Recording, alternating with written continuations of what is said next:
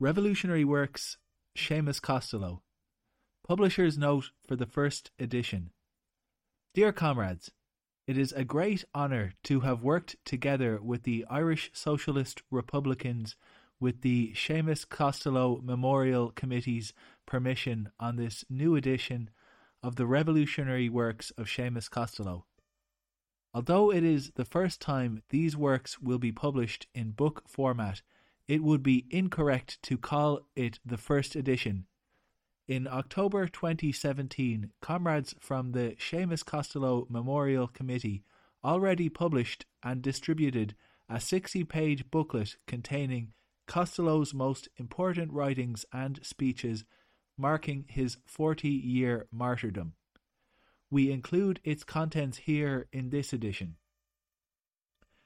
To the six works present in the booklet, we have added five other documents found in archival issues of The Starry Plough and or The United Irishman. We also added a short biography as well as speeches from Seamus Costello's funeral, published after his martyrdom in the October nineteen seventy-seven issue of The Starry Plough. In the previously published booklet Introduction, the authors wrote, quote, "We believe that the revolutionary writings of Seamus Costello are, an import, are as important today as they were forty years ago. The struggle for national liberation and socialism in Ireland has not ended. We hope that the Republican, that, that the republication of these writings, long out of print, can inspire a new generation of socialist Republicans to take up the mantle of Seamus Costello and finish the business of establishing an Irish Socialist Republic. It is in this same spirit that comrades sought a new printing of an augmented edition of the works, which I have the pleasure to present to you here. Christoph Kistler, Publisher." Seamus Costello, Revolutionary Works. Prologue. Seamus Costello, forty years, nineteen seventy-seven to two thousand seventeen. Seamus Costello of Old Connacht Avenue, Bray, County Wicklow, was assassinated at the behest of former comrades off the North Strand, Dublin, on the fifth of October nineteen seventy-seven. Typically, the energetic, optimistic, dynamic, hands-on Costello had presented himself that day in a time of acute personal hazard for what was meant to be a dialogue aimed at diffusing the catastrophic feud being waged between rival strands of socialist republicanism in Ireland. At the time of his death, Costello remained committed to realising the ideals delineated in the progressive nineteen sixteen proclamation and democratic programme of the first Dáil, January nineteen nineteen. He wished to bring into being an Irish society informed by the inspirational writings of Michael Davitt, Fintan Lalor, James Connolly and Liam Mellows. Costello had the dubious distinction of being the first leader of an Irish political party to be killed. Knowing his life to be at risk, he persevered in his work until his final hours on Northbrook Avenue. The unique circumstances of his death, aged thirty-eight, was insufficiently noted in the main, same mainstream media that, in May nineteen ninety-one, obscured the loyalist shootings of Donegal Sinn Féin councillor Eddie Fullerton. Clearly, wider political considerations pertained within the Irish establishment that regarded the Irish Republican Army, official I R A and Irish National Liberation Army as embarrassing irritants to economic stability and social elitism. Polite Dublin four repudiation of the war in the north of Ireland was rendered at naught by the harrowing hunger strikes of nineteen eighty and nineteen eighty-one. Character assassination all too often preceded actual death.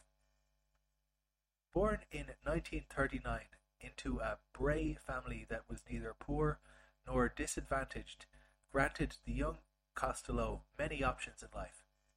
Following robust schooling with the Christian Brothers in Monkstown Park, he entered private life as a mechanic aged fifteen. Ambitious and confident, he matured into an excellent car salesman, a line of work that enabled him to remain in Ireland while hundreds of thousands of his contemporaries departed for England, Scotland, and North America in search of employment. Intelligent, lucid, and politically engaged, he was, as the contents of this pamphlet, pamphlet charts, an early agent of the revival of the Republican movement in his home area.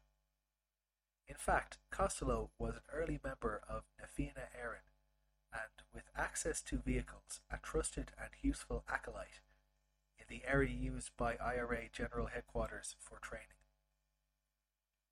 Costello, at all times in youth and maturity, displayed a deep historical insight and resultant co- common sense that differentiated him from many others seeking leading roles in the illegal Republican movement. While it is true that his prominence in the South Der- in South Derry during the nineteen fifty-six to nineteen sixty-two campaign was partly a result of organisational matters in Dublin, the fact remains that he was at an early age second in command to Area O C Piaras Ó Dúill, R I P. Subsequently interned without trial, the young man dubbed the Boy General had seen more actions than most of the senior I R A and Sinn Féin leaders corralled in the Curragh camp until nineteen fifty-nine. He and others left the Curragh determined to re- revive the fortunes of the unrealised Irish Republic. During the reorganisation of nineteen sixty-two to sixty-three, Costello was advanced to the leadership while others of deep ideological commitment were effectively dismissed. Within a reduced I R A cohort, Costello enjoyed high rank and was among the first to raise the near heretical concept of Sinn Féin candidates taking their seats in the Dáil if elected. The militant, if pragmatic, Wicklow man, appreciated as the speeches published in this pamphlet aver that the Republican movement should engage with the pressing issues facing the unprivileged. He argued that they should fight such battles on the streets and beaches, but also in the forums of the twenty-six county state. I R A Chief of Staff Cathal Goulding pushed the movement further to the left of the political spectrum than many traditional adherents were prepared to countenance. Clear-sighted as never before, Costello was critical to this process that alienated, alienated many people of principle. He was, as the speeches reprinted here attest, deeply conversant with the historical can- canon, while adhering consistently, at times stridently, to a pronounced socialist Republican tendency. His ma- mastery of such matters is self-evident, and at a time when mischievous commentators disingenuously insisted on absolute choice between Connolly or Pierce, Costello, Costello knew well from his deep readings that both men were resolutely focused on achieving a sovereign republic in which civil, religious, and natural rights would be guaranteed.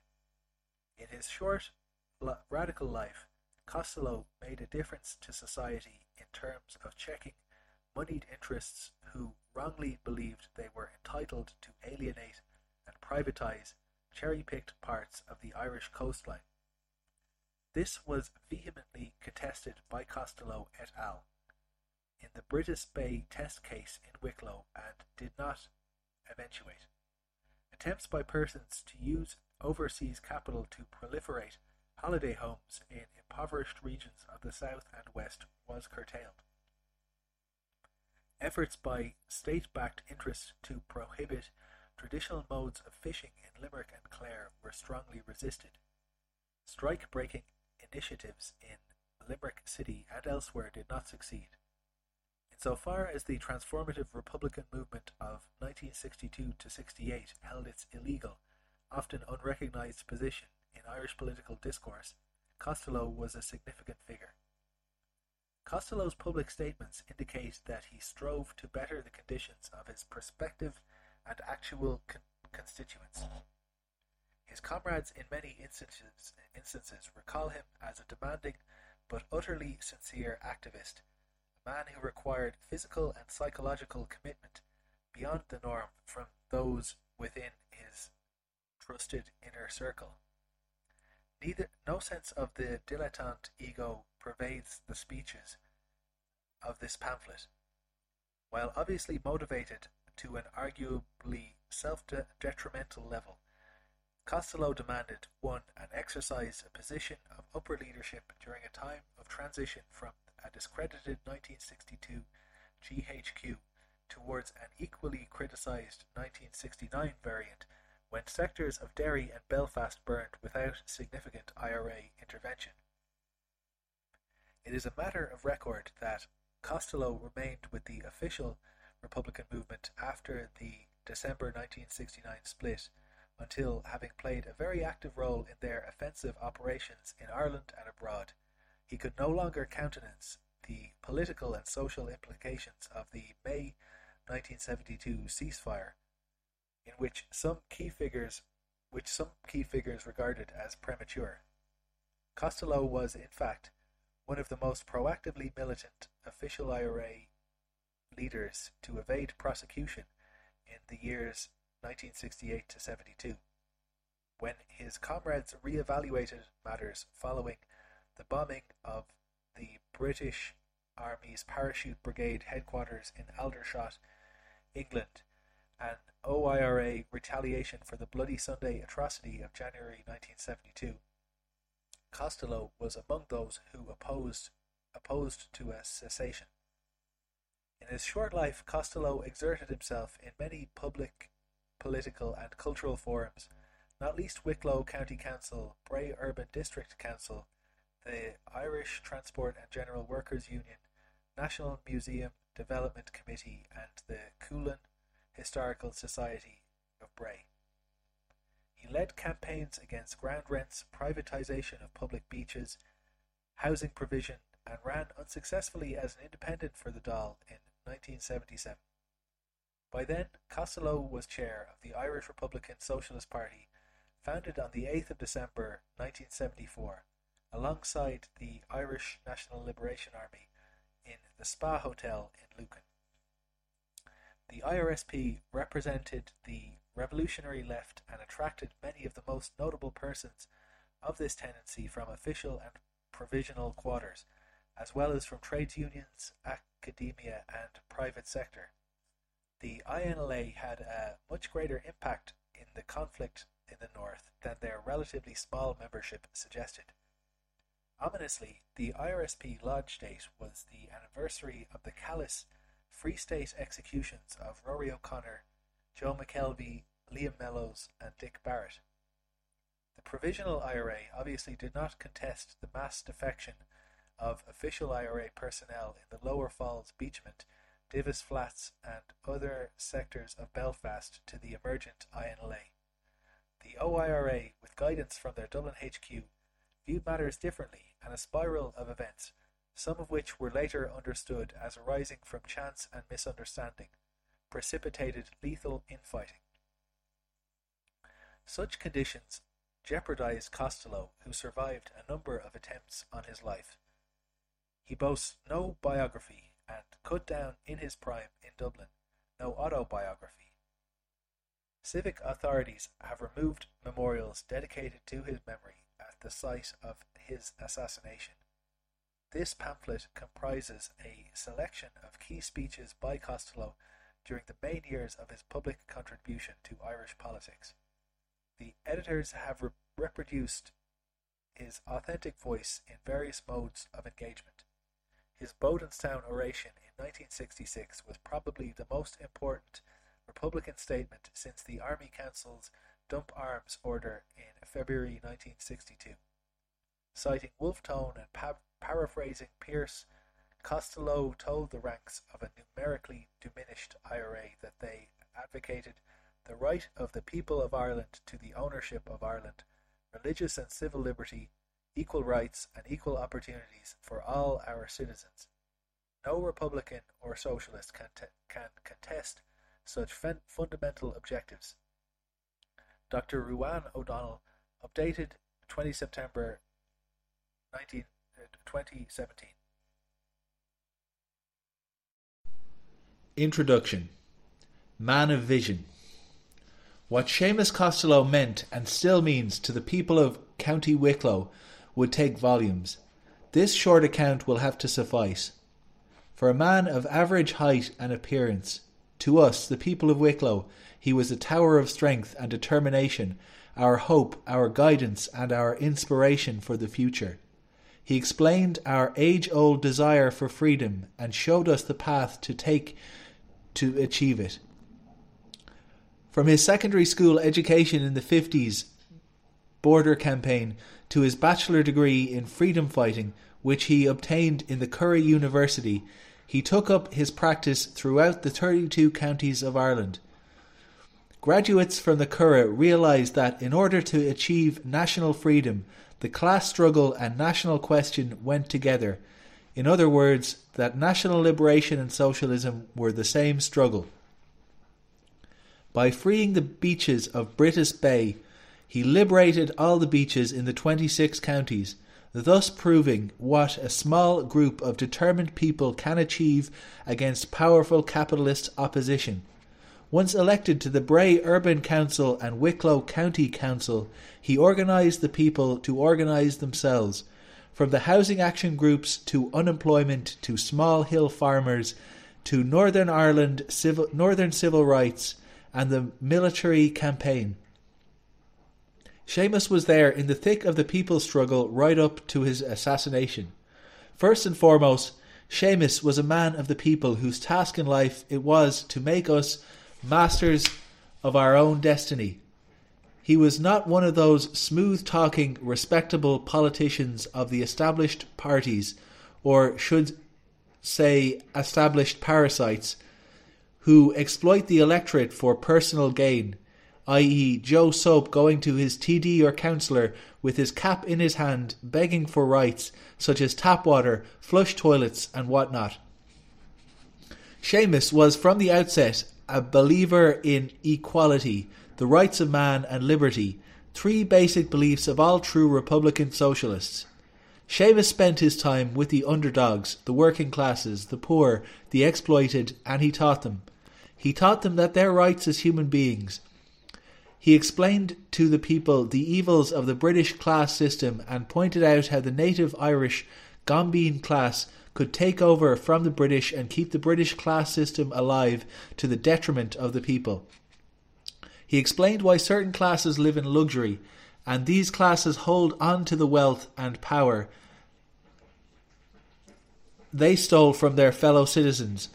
He explained to us the evils of capitalism, the profit motive, how and why fellow workers became monsters after they extort profit from their own class. To succeed in the capitalist system, one be, must be callous to the extreme. He explained how the class with the stolen wealth, the rich and powerful, set themselves up as the guardians of the people. The rich make the laws not to protect the poor, but to protect and cover up their own crimes and fortunes. He explained how workers starved for jobs are manipulated into the forces of law and order. Let's face it, if we had social justice, there would be no need to force, no need for force to implement law and order. So pity your fellow worker in the Gardaí and the Free State Army, protecting the rich and harassing the poor. It comes back to capitalism and the class system every time. So long as the present system remains, we will never know justice. He explained that freedom and brotherhood of man can only come about in a class society, in effect a thirty-two in a classless society, in effect a thirty-two county socialist republic. Seamus was not an armchair revolutionary intellectual. That this is precisely why he did not fit in with the doc- decor of Gardiner Place. His vision, his passion for social justice, his ability to communicate on bread and butter issues, and without beating any bushes, enabled him to link bread and butter issues directly to the class struggle, to capitalism, to the national problem, and to British imperialism. He saw in County Wicklow the same problems that beset the whole country. He looked on Ireland as one unit, a whole Irish Ireland. Seamus could see the Northern Loyalist or Unionist ful- fulfilling the same British role as the Southern Fianna Fáil and Fine Gael nationalists. Both regimes, North and South, continue to uphold British imperialism. Because of his vision and his organising ability, he became a tower of strength to the people of Wicklow and Ireland. He showed them the light. He showed them the road to national liberation. Without doubt, he was the greatest threat to the capitalist establishment since James Connolly. His life, short as it was, was not in vain. It exploded with purpose, not for himself but for his fellow men. In conclusion, Seamus Costello was a man of the people. He got his degree in working-class involvement on the streets with his own people, campaigning with them for justice. Sean Doyle. Costello Articles and Interviews. Belfast Oration. The United Irishman, May nineteen sixty-six, Volume twenty, Issue five. Extracts from the oration of Seamus Costello during the nineteen sixteen Jubilee commemoration at Casement Park, Belfast. On this Jubilee year of nineteen sixty-six, we stand, as it were, on a watershed of history. It lies spread out behind us in all its grandeur and its squalor, its glory and its tragedy. This is indeed an historic occasion for two reasons. First of all, it is the first time in years that an All-Ireland commemoration has taken place in Belfast, the cradle of Irish republicanism. It is also a truly historic occasion by virtue of the fact that we have here today representatives of all branches of the Republican movement side by side with representatives of the Belfast trade union movement. If we of this generation are to pay a fitting tribute to the men who died for us all in nineteen sixty-six, it is absolutely essential that we understand the ideals for which they died. The most widespread misconception outside the Republican movement concerning the men of nineteen sixteen is that they had died simply to change the colour of the flag and the post boxes, that they were a group of romantics unconcerned with the everyday problems of the people. Nothing could be further removed from the truth. We of the Republican movement know that Clark, Pierce, Connolly and the others died for the ideals of a free, independent and prosperous nation, proud of its own distinct language and culture, working out its own destiny, untrammelled and unhindered by any outside or alien control, a nation that would ensure the security, prosperity and happiness of all its people without distinguish- distinction as to the class, creed or political persuasion. Having stated what the aims of the nineteen sixteen leaders were, it is essential that we examine the situation in Ireland today and see how far we have progressed towards that, the ideals for which they died fifty years ago. Let us now see what we have achieved after forty-five years of so-called independence. The politicians in the South have spent forty-five years telling us that we are free, that we have achieved the ideals of Connolly, Clark, Pierce and the others. What they mean is that they have accepted the existence of partition, with its consequent evils of emigration, unemployment and sheer poverty. They would also have us believe that the selling off of our national assets to the first foreigner who has the money to buy is a hallmark of freedom. They would also have liked us to believe that the use of the infamous Offences Against the State Act against workers who are struggling for a just wage is a necessary and desirable thing. This year, with the signing of the so-called Free Trade Agreement, the, rest, the recent and long-standing betrayal of national interests has been presented and acclaimed as an advance in the pursuit of national unity. This agreement, which will make Ireland more dependent on Britain's goodwill politically and economically than at any time since the Act of Union, This, then, is the freedom that Mister Lamas would like us to believe the patriots of nineteen sixteen died for. Exploitation of workers. Having examined the positions in this, the position in the South, let us now turn to the North and see how almost one point five million of our countrymen are faring out under direct British rule. The North today is a place of carefully fostered bigotry and sectarianism. It is also a place where an extremely high proportion of the population is denied the right to have a political organisation that re- represents their point of view. It is also a place where the religious differences between Catholic and Protestant workers are deliberately fostered by those whose only purpose is the exploitation of all workers. It is essential that we understand how discrimination against any section of the working class works to the benefit of the capitalist class. The great majority of the people in the North are either industrial workers or small farmers, who are controlled economically by a majority of the wealthy and privileged capitalists. It is the business of these capitalists to maintain their privileged positions, to see that the majority will never set their sights on the just distribution of the wealth which they created, with, and which the capitalists now enjoy. It is their business to ensure that the majority will never become a force strong enough to remove them from the, their privileged positions. The positions of the privileged are secured by their artificially created divisions of the working class. By discrimination in employment and housing, one section of the community are led to believe that it is in their interest to keep the capitalists in power. Never are they told that the jobs which they hold and the houses which they live in are theirs by right.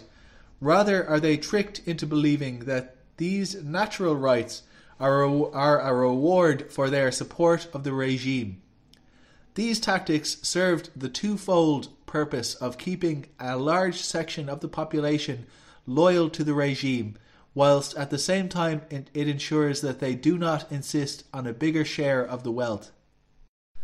Unite all sections.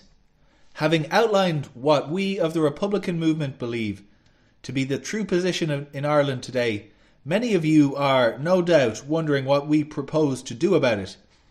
The first aim of the Republican movement is to unite all sections of the Irish people, irrespective of class, creed or political persuasions, in their demands for political and economic independence. Many of you may feel that this policy, particularly in the North, is impossible to achieve. History has shown that this is by no means impossible. In seventeen ninety-eight, Catholics, dissenters and Protestants fought side by side for national independence. The men of eighteen forty-eight, led by John Mitchell, the Newry Presbyterian, and Lalor, the Laois farmer, wanted no less than Ireland her own from the sod to the soil. The Irish revolutionary movement at the beginning of this century had no better champion than James Connolly. His feat in uniting the Protestant and Catholic workers in Belfast nineteen eleven and leading them to victory in the dock strike is often forgotten. But here, in the fight for the emancipation of the workers, Connolly showed that Catholics and Protestants had a common bond. His slogan was Irish worker, not Catholic worker or Protestant worker. His battle cry was, "The cause of Ireland is the cause of labour. The cause of labour is the cause of Ireland." A further illustration of this common bond can be found in the Belfast of the nineteen of the early thirties, when armed Catholics and Protestants fought side by side, uh, faced British armoured cars and machine guns, when the British attempt to cut down the outdoor relief benefits. The united efforts of the Irish workers won the day. The ideals of the Republican movement of today are identical to those of Tone, Mitchell, Lalor and Connolly. The land of Ireland for the people of Ireland, the wealth of Irish industry for those who create it, namely the workers. This is not a utopian dream, and certainly not impossible. It can be achieved, and will be achieved when the workers of Ireland, when the men of no property in Ireland, when elements of Irish republicanism and labour realise that the power which they hold in their own hands, when they decide to unite and fight for the rights for which are theirs in for the taking. In pursuance of this policy, it is the duty of every man here who calls himself an Irishman to go forth from here and play his part in the organising of a militant trade union movement with a national consciousness. It is also our duty in the rural areas to assist in banding together the small farmers who are at this very moment threatened with extinction. It is our duty to return the land of Ireland to the people of Ireland. Let no one pretend that our task is an easy one. When the Irish people do decide to unite in their demands for complete freedom, they will see who their real enemy is. They will find themselves opposed to the concentrated might of British imperialism in the, its most vicious form. We have seen it manifested many times in history when the military might of imperialism was used against the revolutions of the common people of subject nations. We in the Republican movement have never regarded the, nat- the national tradition and the social tradition in our history as separate and distinct entities, each existing alone and apart from the other. In this historic city of Belfast, Irish republicanism was born. Republicanism was conceived in answer to the tyranny of despots.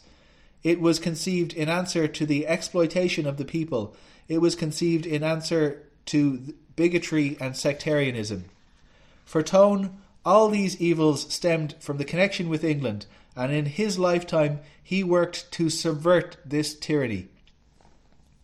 We in the Republican movement are the inheritors of this tradition. We believe that the connection with Britain is the so- source of all our evils, and believe in ending it.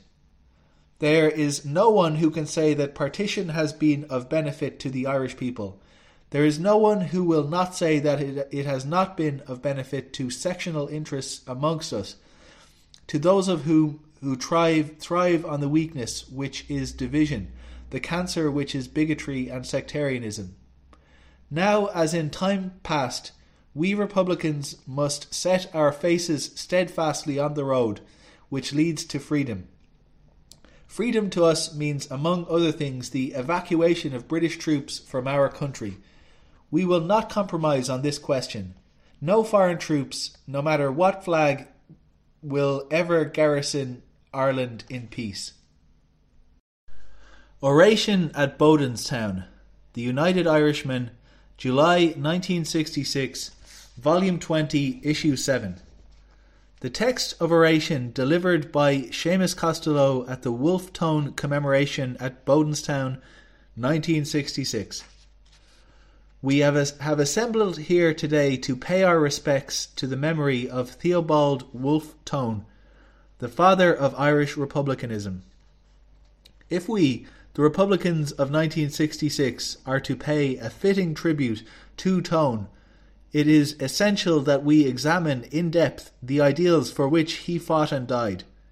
He believed that the Irish people had but one common interest and one common enemy, that the depression and slavery of Ireland was produced and perpetuated by the divisions existing between them, and that, consequently, to assert the independence of their country and their own individual liberties, it was necessary to forget all former former feuds, to consolidate the entire strength of the whole nation, and to form for the future but one people. His attitude towards the so-called Irish Parliament of the day is also worthy of attention. He maintained that the Parliament was a totally ineffective body, and that it had changed nothing in Ireland, that the social and political order remained the same, and that, as before, the real power lay with the British government. He realised that until such time as the Irish people united and demanded their just rights, that the wealth of this country would either be controlled directly by Britain or be siphoned off with the willing connivance of a subservient Irish Parliament. Having seen the problems that existed at the time, Tone, in conjunction with the other leaders of the revolutionary movement, decided that the first logical step towards a solution was to break the connection with English, England, the never-failing source of all our political and economic evils. You may well ask what, why we of the Republican movement, one hundred sixty-eight years after the death of Tone, find it necessary to advocate the same course of action that he advocated. The answer is simple. We find it necessary to advocate the same course of action because of the fact that the Irish people still still do not control their own affairs, and because their economic and political independence is considered a fit subject for barter or sale by our two subservient puppet parliaments. If the Irish people have any doubt about the truth of this statement and want proof of what I say, they have only to take a close look at the situation that exists in each part of our partitioned land. In the north, the destinies of one and a half million of our countrymen are controlled by a puppet regime whose existence for some forty-five years has depended on the support of British armed forces. This regime has found its apparent delight that one of the simplest ways of ensuring its continued existence is the furtherance of bigotry and sectarianism. Ample evidence of this policy can be found in the recent antics of certain Reverend Agent Provocateur. And then there are the means by which the British imperialists intend to maintain the people of the North in perpetual slavery. These are also the means by which the working classes are divided against their own material welfare. The pro-British capitalist class who control the economy of the North know very well that when the people reject those who foster sectarianism, their next step will to be to demand a share of the wealth which they create. These are the real reasons why one section of the community are led to believe that it is in their interest to discriminate against another section. Never are they told that the standard of living which they enjoy at the expense of their victimized neighbors is theirs by right. Rather, they are tricked into believing that the natural rights are a, are a reward for their support of the regime. These tactics serve to ensure that a large section of the population of the North remain loyal to the biggest to, remain loyal to the regime, and at the same time do not insist on having a bigger share in the wealth. In the twenty-six counties, the most that can be said of the position is that it contains one evil less religious discrimination is absent. The political and economic subjugation of this part of Ireland to Britain is no less complete than that of the North.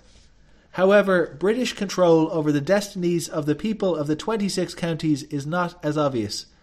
This is due in the main to the fact that since nineteen twenty-one they have had the cooperation of successive Quisling parliaments in order to ensure that their interests here are fully protected. The effects of this economic subjugation are obvious in every sphere of life in Ireland and at the present time. We of the Republican movement have no need to tell the Irish people of the sorry mess which has been made of the economy. The politicians are telling us every day. They tell us that this position arises as a result of the workers insisting on having a better standard of living. Never are we told that the profits which accrue from our labourers are invested abroad by the native and foreign capitalists who control our resources. We are con- constantly told that we must work harder for the same wages, despite the fact that we have to live with an ever-increasing cost of living and an, ev- and an ever-increasing burden of taxation. Up to now, we have been advised that it is wrong for workers to withhold labour when the struggle to wrest a decent wage from those employers whose only role in life seems to be the exploitation of workers. The situation in this regard has now changed radically with the introduction of coercive anti-worker legislation. We now find that Mister Lamass, in his eagerness to please his imperial masters, is prepared to use against farmers and workers the same type of repression which was previously reserved for Republicans. It now seems inevitable that the Republicans in Mountjoy Prison will soon find themselves joined by farmers and trade unionists. We Republicans must not be content to criticise those who misgovern both our po- parts of our country. If we are to regard ourselves as true followers of Tone, we must provide the Irish people with an alternative. It must be a realistic and practical alternative. Our target must be the achievement of the ideals set out in the Proclamation of nineteen sixteen, the right of the people of Ireland to the ownership of Ireland, religious and civil liberty, equal rights and equal opportunity for all our citizens. This, in effect, means that we must aim for the ownership of our resources by the people, so that these resources will be developed in the best interests of the people as a whole. Some of you may feel that these aims are impossible to achieve until such time as we have an independent all-Ireland government. It is certainly true that some of these aims will not reach fruition until such time as we have an all-Ireland Parliament. However, in the meantime, you as Republicans have an extremely important part to play in the furtherance of this policy. It is your duty to spearhead the organisation of a virile cooperative movement among the farming community. It is also your duty to use your influence as trade unionists to organise a militant trade union movement with national consciousness. In short, it is your duty to become an active, hard-working member of each and every organisation that is working for the welfare of all people and towards the reunification of the country. You should use every possible opportunity to acquaint the people with our policies on land, industry and finance. We believe that there should be a limit to the amount of land owned by any single individual. We also believe that the large estates of absentee landlords should be acquired by compulsory acquisition and worked on a cooperative basis with the financial and technical assistance of the state. In the field of industry, our policy is to nationalise the key industries with the eventual aim of cooperative ownership by the workers.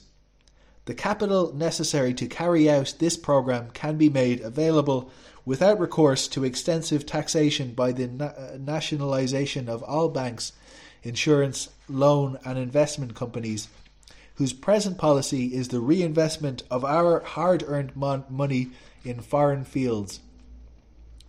This, in short, is our policy. This is our definition of freedom. It was Tone's definition, Lawler's definition, Mitchell's definition, and the stated aim of Pearce and Connolly. We can expect the same reaction to the implementation of these aims from the forces of exploitation, whether native or foreign-sponsored, as the originators received in ninety-eight, forty-eight, sixty-seven, and nineteen sixteen. Therefore, to, as- to imagine that we can establish a republic solely by constitutional means is utter folly. The lesson of history shows that, in the final analysis, the robber baron must be disestablished for, by the same methods that he used to enrich himself and retain his ill-gotten gains, nam- nam- namely force of arms. To this end, we must organise, train and maintain a disciplined armed force which will always be available to strike at the opportune movement.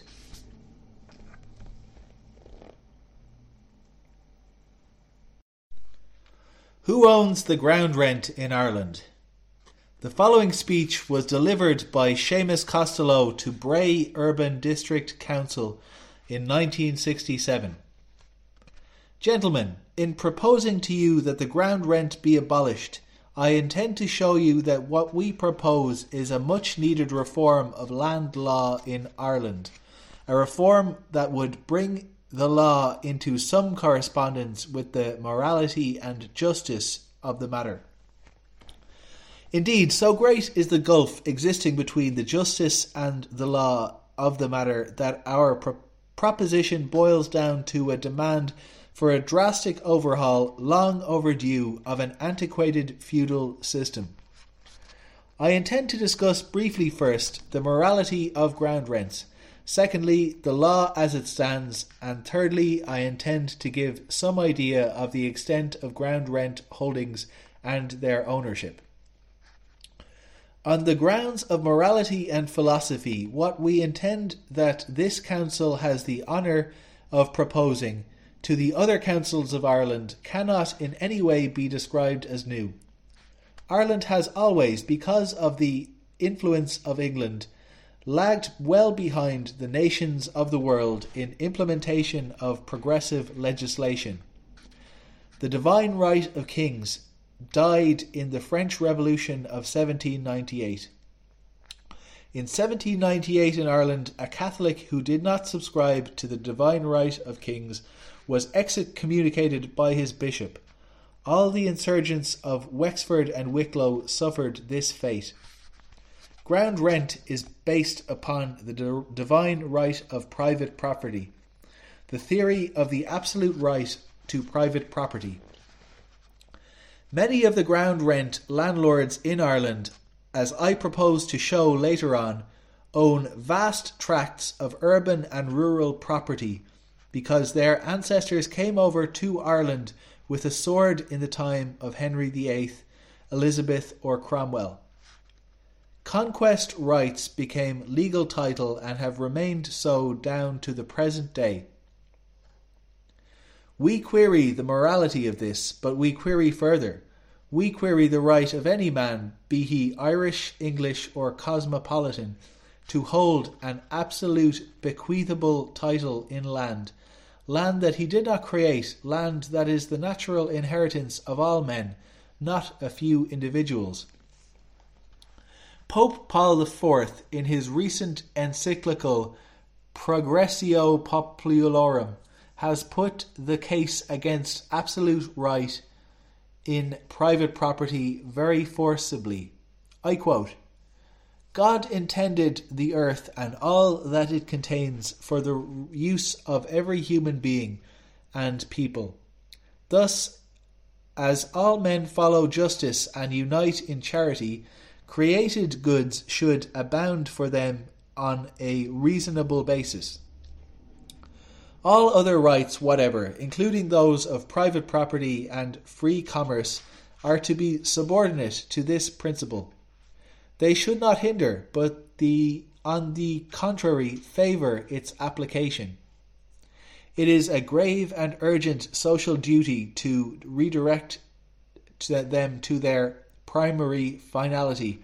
To quote Saint Ambrose, you are not making a gift of your possessions to a poor person, you are handing over to him what is his. For what has been given in common for the use of all, you have abrogated to only to yourself. The world is given to all, not only to the rich. That is, private property does not constitute for anyone an absolute and unconditional right." End quote. In fact, Pope Paul is saying in nineteen what Pope Paul is saying in nineteen sixty-seven is what Fintan Lalor said in the famine-ravaged Ireland of eighteen forty-eight. I quote, "To any plain understanding, the right to private property is very simple. It is the right of any man to possess, enjoy, and transfer the substance of and use of whatever he himself has created. This title is good against the world. It is the sole and only title by which a valid right to absolute property can rest. but no man can play can plead any such title to a right of property in the substance of the earth. The earth, together with all it spontaneously produces, is the free gift and common property of all mankind, of natural right and by grant of God. And all men being equal, no man, therefore, has a right to appropriate to himself any part or portion thereof, except with and by common consent and agreement of all other men. The sole original right of property in land which I acknowledge to be morally valid is the right of common consent and agreement. Every other I hold to be fabricated and fictitious, null, void, and of no effect." Uh, end quote. Uh, Padraig H. Pearse, writing two months before the Rising of nineteen sixteen, echoed Lawler's thesis, quote, "No private right to property is good against the public right of the nation." End quote. Thus, gentlemen, we see that in morality and in philosophy the doctrine of the divine right of private property is a dead letter. Nevertheless, nineteen sixteen and the struggle for freedom subsequent to it failed to uh, kill it in this country. The only other country in the world where ground rent exists is England, the country of its origin. American and Europeans are amazed when they hear of it. Many of our own laws in planning stem from the realization that there is no absolute right to private property. The law that makes a person seek planning permission prior to building demonstrates that the community's right overrides those of the individual. All the various laws about unsightly structures, noxious weeds, noise pollution, et cetera, all demonstrate the overriding rights of the community over those of the individual. The ground rents of nineteen thirty-one, nineteen forty-eight, and nineteen fifty-seven demonstrate the opposite and uphold the right of the individual in land against that of the community. The ground rents laws are built up on the theory of absolute right in private property and allow the individual and his heirs and successors to hold the community to ransom for the ground space under their houses. The latest word from lawmakers respecting ground rents came in January of this year, nineteen sixty-seven. The Landlord and Tenant Act, nineteen sixty-seven. I do not propose to discuss this law at any length. The case of the South City markets and their and that of their tenants on the Proby estate in Sandy Cove clearly demonstrates the fact that an unknown number of people who live in houses built before nineteen thirty-one, when the first act was passed, are not covered by it. This is bad enough, but the most insulting feature of this law is the so-called right of purpose which gives it gives the tenant. A tenant, according to this law, where it applies, may buy out this ground rent by paying his landlord a lump sum of money, which in, if invested at seven point five percent per annum, while while will yield in simple interest each year an equal an amount equal to the amount normally payable. This lump sum is arrived at by multiplying the amount of rent by thirteen point two or fourteen, that is a ten pounds ground rent is bought out by paying one hundred thirty-two pounds plus your own and the landlord's cost for the carriage of sale and investigation of the title. This extra cost has been averaged at sixty to seventy pounds. I don't have to show that this so-called law is a public confidence trick of the most puerile type. What landlord in Ireland has to be persuaded to receive his ground rent in advance without the cost of bother of collection or the fear of conscious alert people? The law of eighteen sixty-seven is not a law, it is sophisticated robbery, But what can we expect from a cabinet which numbers among its ranks ground rent landlords? Mister Donogh O'Malley from Limerick, Mister Ryan, ex-minister for finance, his son and the leader of Fianna Fáil in the Senate, Owen O'Riordan. Or from an opposition which includes ground rent landlords, Paddy Belton, Richard Belton, Fine Gael, Paddy Norton, a slum landlord and socialist of the Labour Party. Who owns the ground rents of Ireland and how much are they worth? The Conroy Commission of Ground Rents, nineteen sixty-one to nineteen sixty-four, asks the Irish Landlord Convention, the association of the biggest ground rent landlords, and were told that it came to about five million pounds. That is the amount that these gentlemen collect. Who are they? Some of their names are not unknown to the people of this country. What is the extent of their estates? Dublin is a good example. In Dublin City, the estate of the sixteenth Earl of Pembroke, successor of Strongbow, includes considerable pro- uh, pro- portions of Ballsbridge, Mount Merion, Ringsend, Sandy Cove, Donnybrook, and all of Ballantyre and Dundrum. The estate of the rack-renting Probies, successors of the Earl of Carysfort, includes most of Dochy, parts of Sandy Cove, Dunleary and Blackrock, and all of Stillorgan. A portion of the Proby estate, the four and a half acre South City Markets estate, was sold last May for six hundred fifty thousand pounds. The Long- Longford and De Vesci estates extend from Seapoint through Monkstown to Dunleary, where they own by far the greatest proportion of lands and urban built-up areas, such as these are hundreds of times more valuable than rural properties. In Dublin, in Dublin County, the estate of Lord Hoath extended from Raheny and includes the land of Clontarf. The Vernons own Clontarf itself. The present owner is a direct descendant of Annery Tristram, who effected the landing of Ho- at Hoath in eleven seventy-seven. Lord Talbot de Malahide owns Malahide. Two years ago, the Rainiers arrived from Monaco for a holiday at the Carton Estate, Maynooth, to discover that the estate was more than twice the size of their own principality of Monaco. The whole, whole towns and major parts of some cities outside of Dublin are owned by ground rent landlords.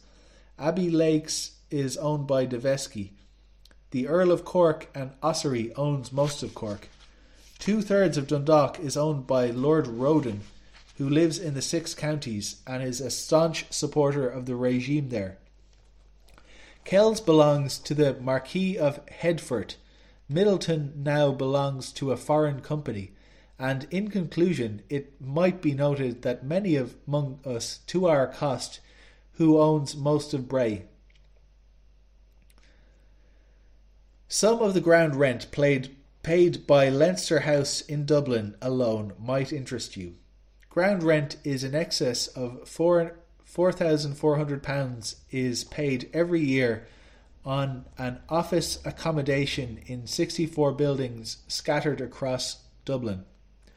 On sixth of April last, Leinster House, in a statement, announced that it did not intend to buy out at present. Who, we wonder, is the fortunate landlord upon whose property the tricolour is flown on all state occasions? Is this patriotic man a member of the Irish Landlo- Landowners Convention Limited? These figure, figures give us some indication of the extent of ground rents and their ownership. The only question arising from them is, how long must this country suffer from these aristocratic parasites? Councillors assembled here tonight have been presented an opportunity by Sinn Féin to set a limit to the systematic robbery of ground rents. We hope that you will make the most of it. Bray, Wicklow and Ireland cannot afford the, this blackmail any longer, need not and should not. Democracy and the Mass Movement, an educational lecture delivered by Seamus Costello to Sinn Féin in February nineteen sixty-nine. Mister Chairman, comrades, one. My intention is to demonstrate during the course of this lecture how the working of democracy at both local government and national government level can be related to the work of mass movements. two. I will deal first of all with the experiences to our movement at local level, showing the effects of our activities both inside and outside the local authorities.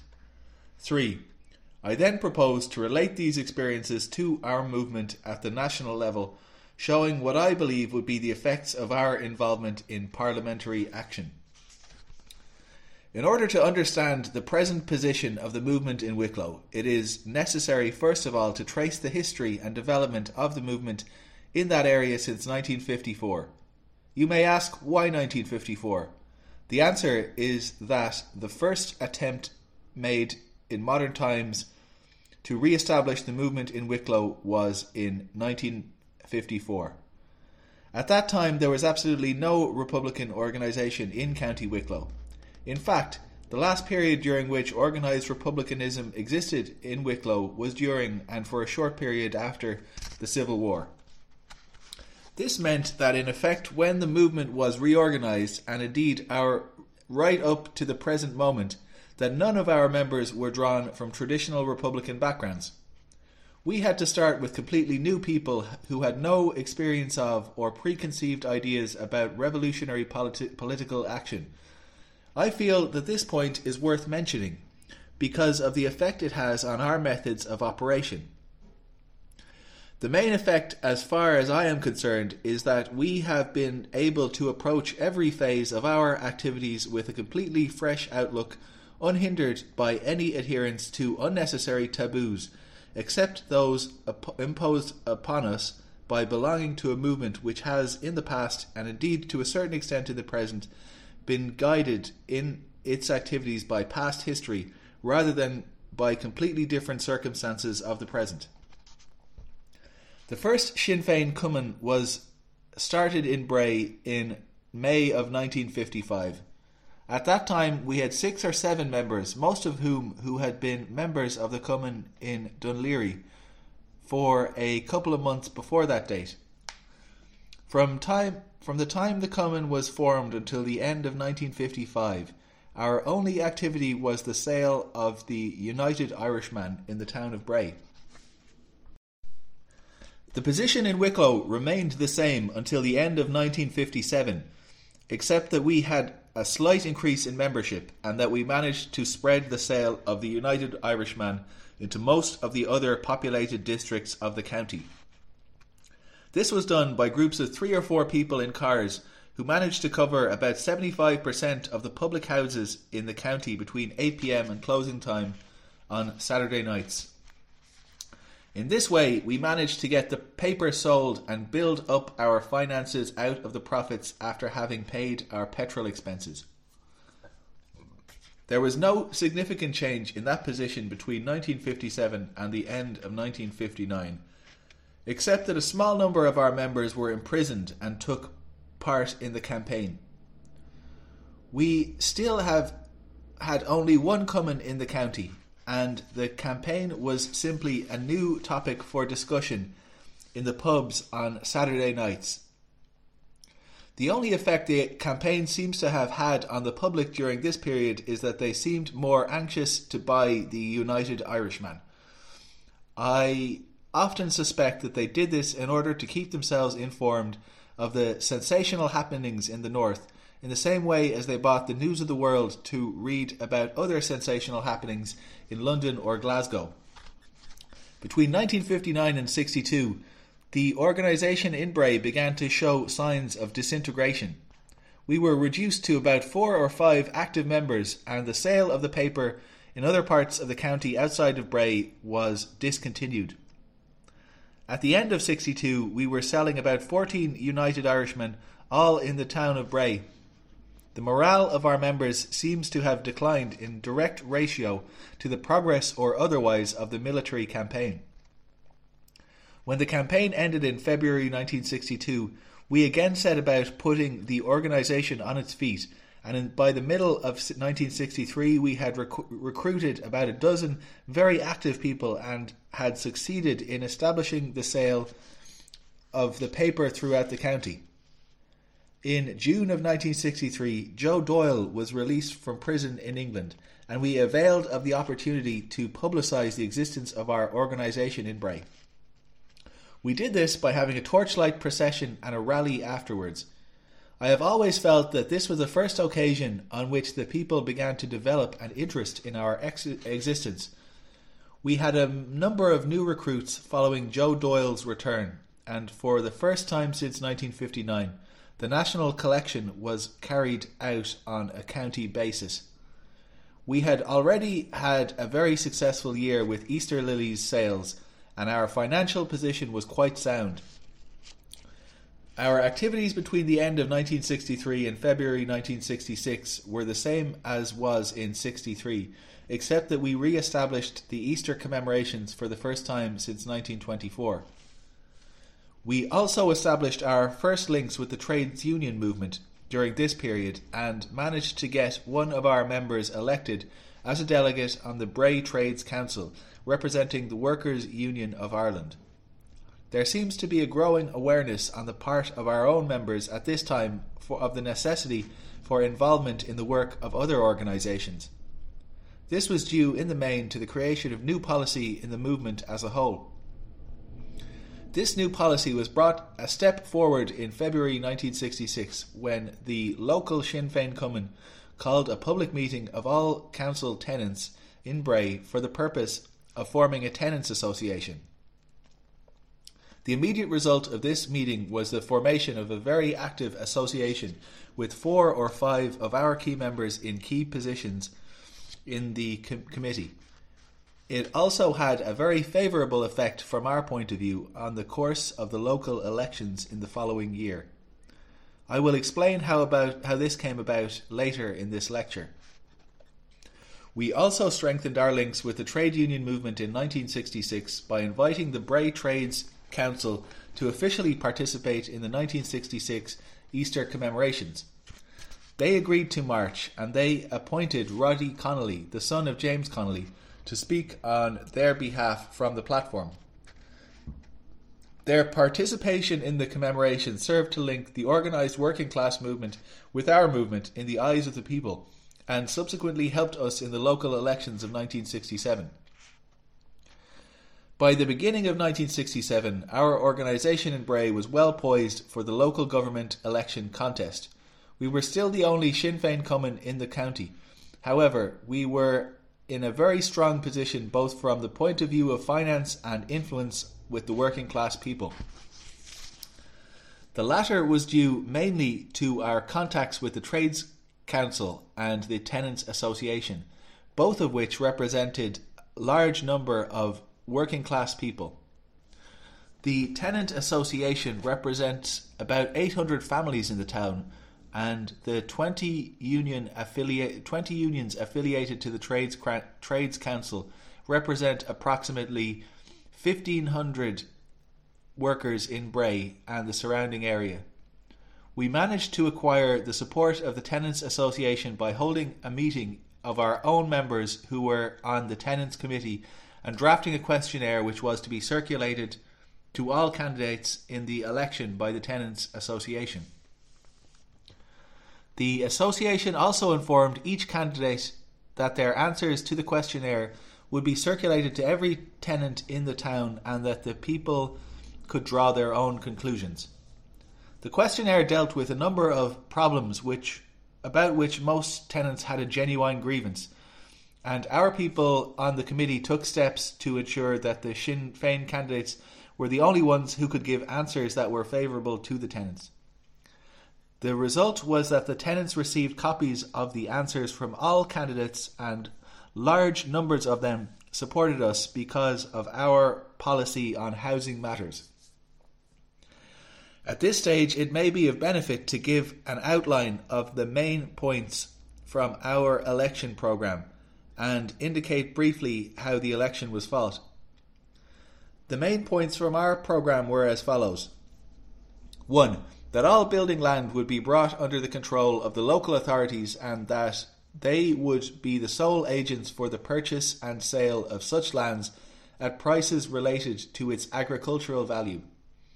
Two, that housing should be treated as an essential social service and financed on a non-profit-making basis.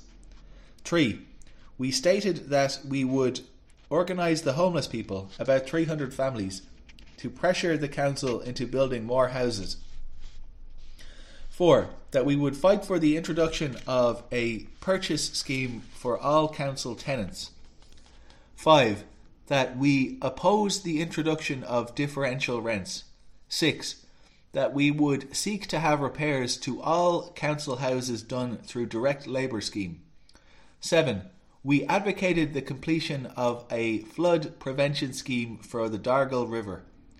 Eight, we also pointed out that the necessity for such things as local bus services, phone boxes, dispensaries, et cetera. Nine, we strongly condemned the Managerial Act and called for more direct participation by the people in local government matters.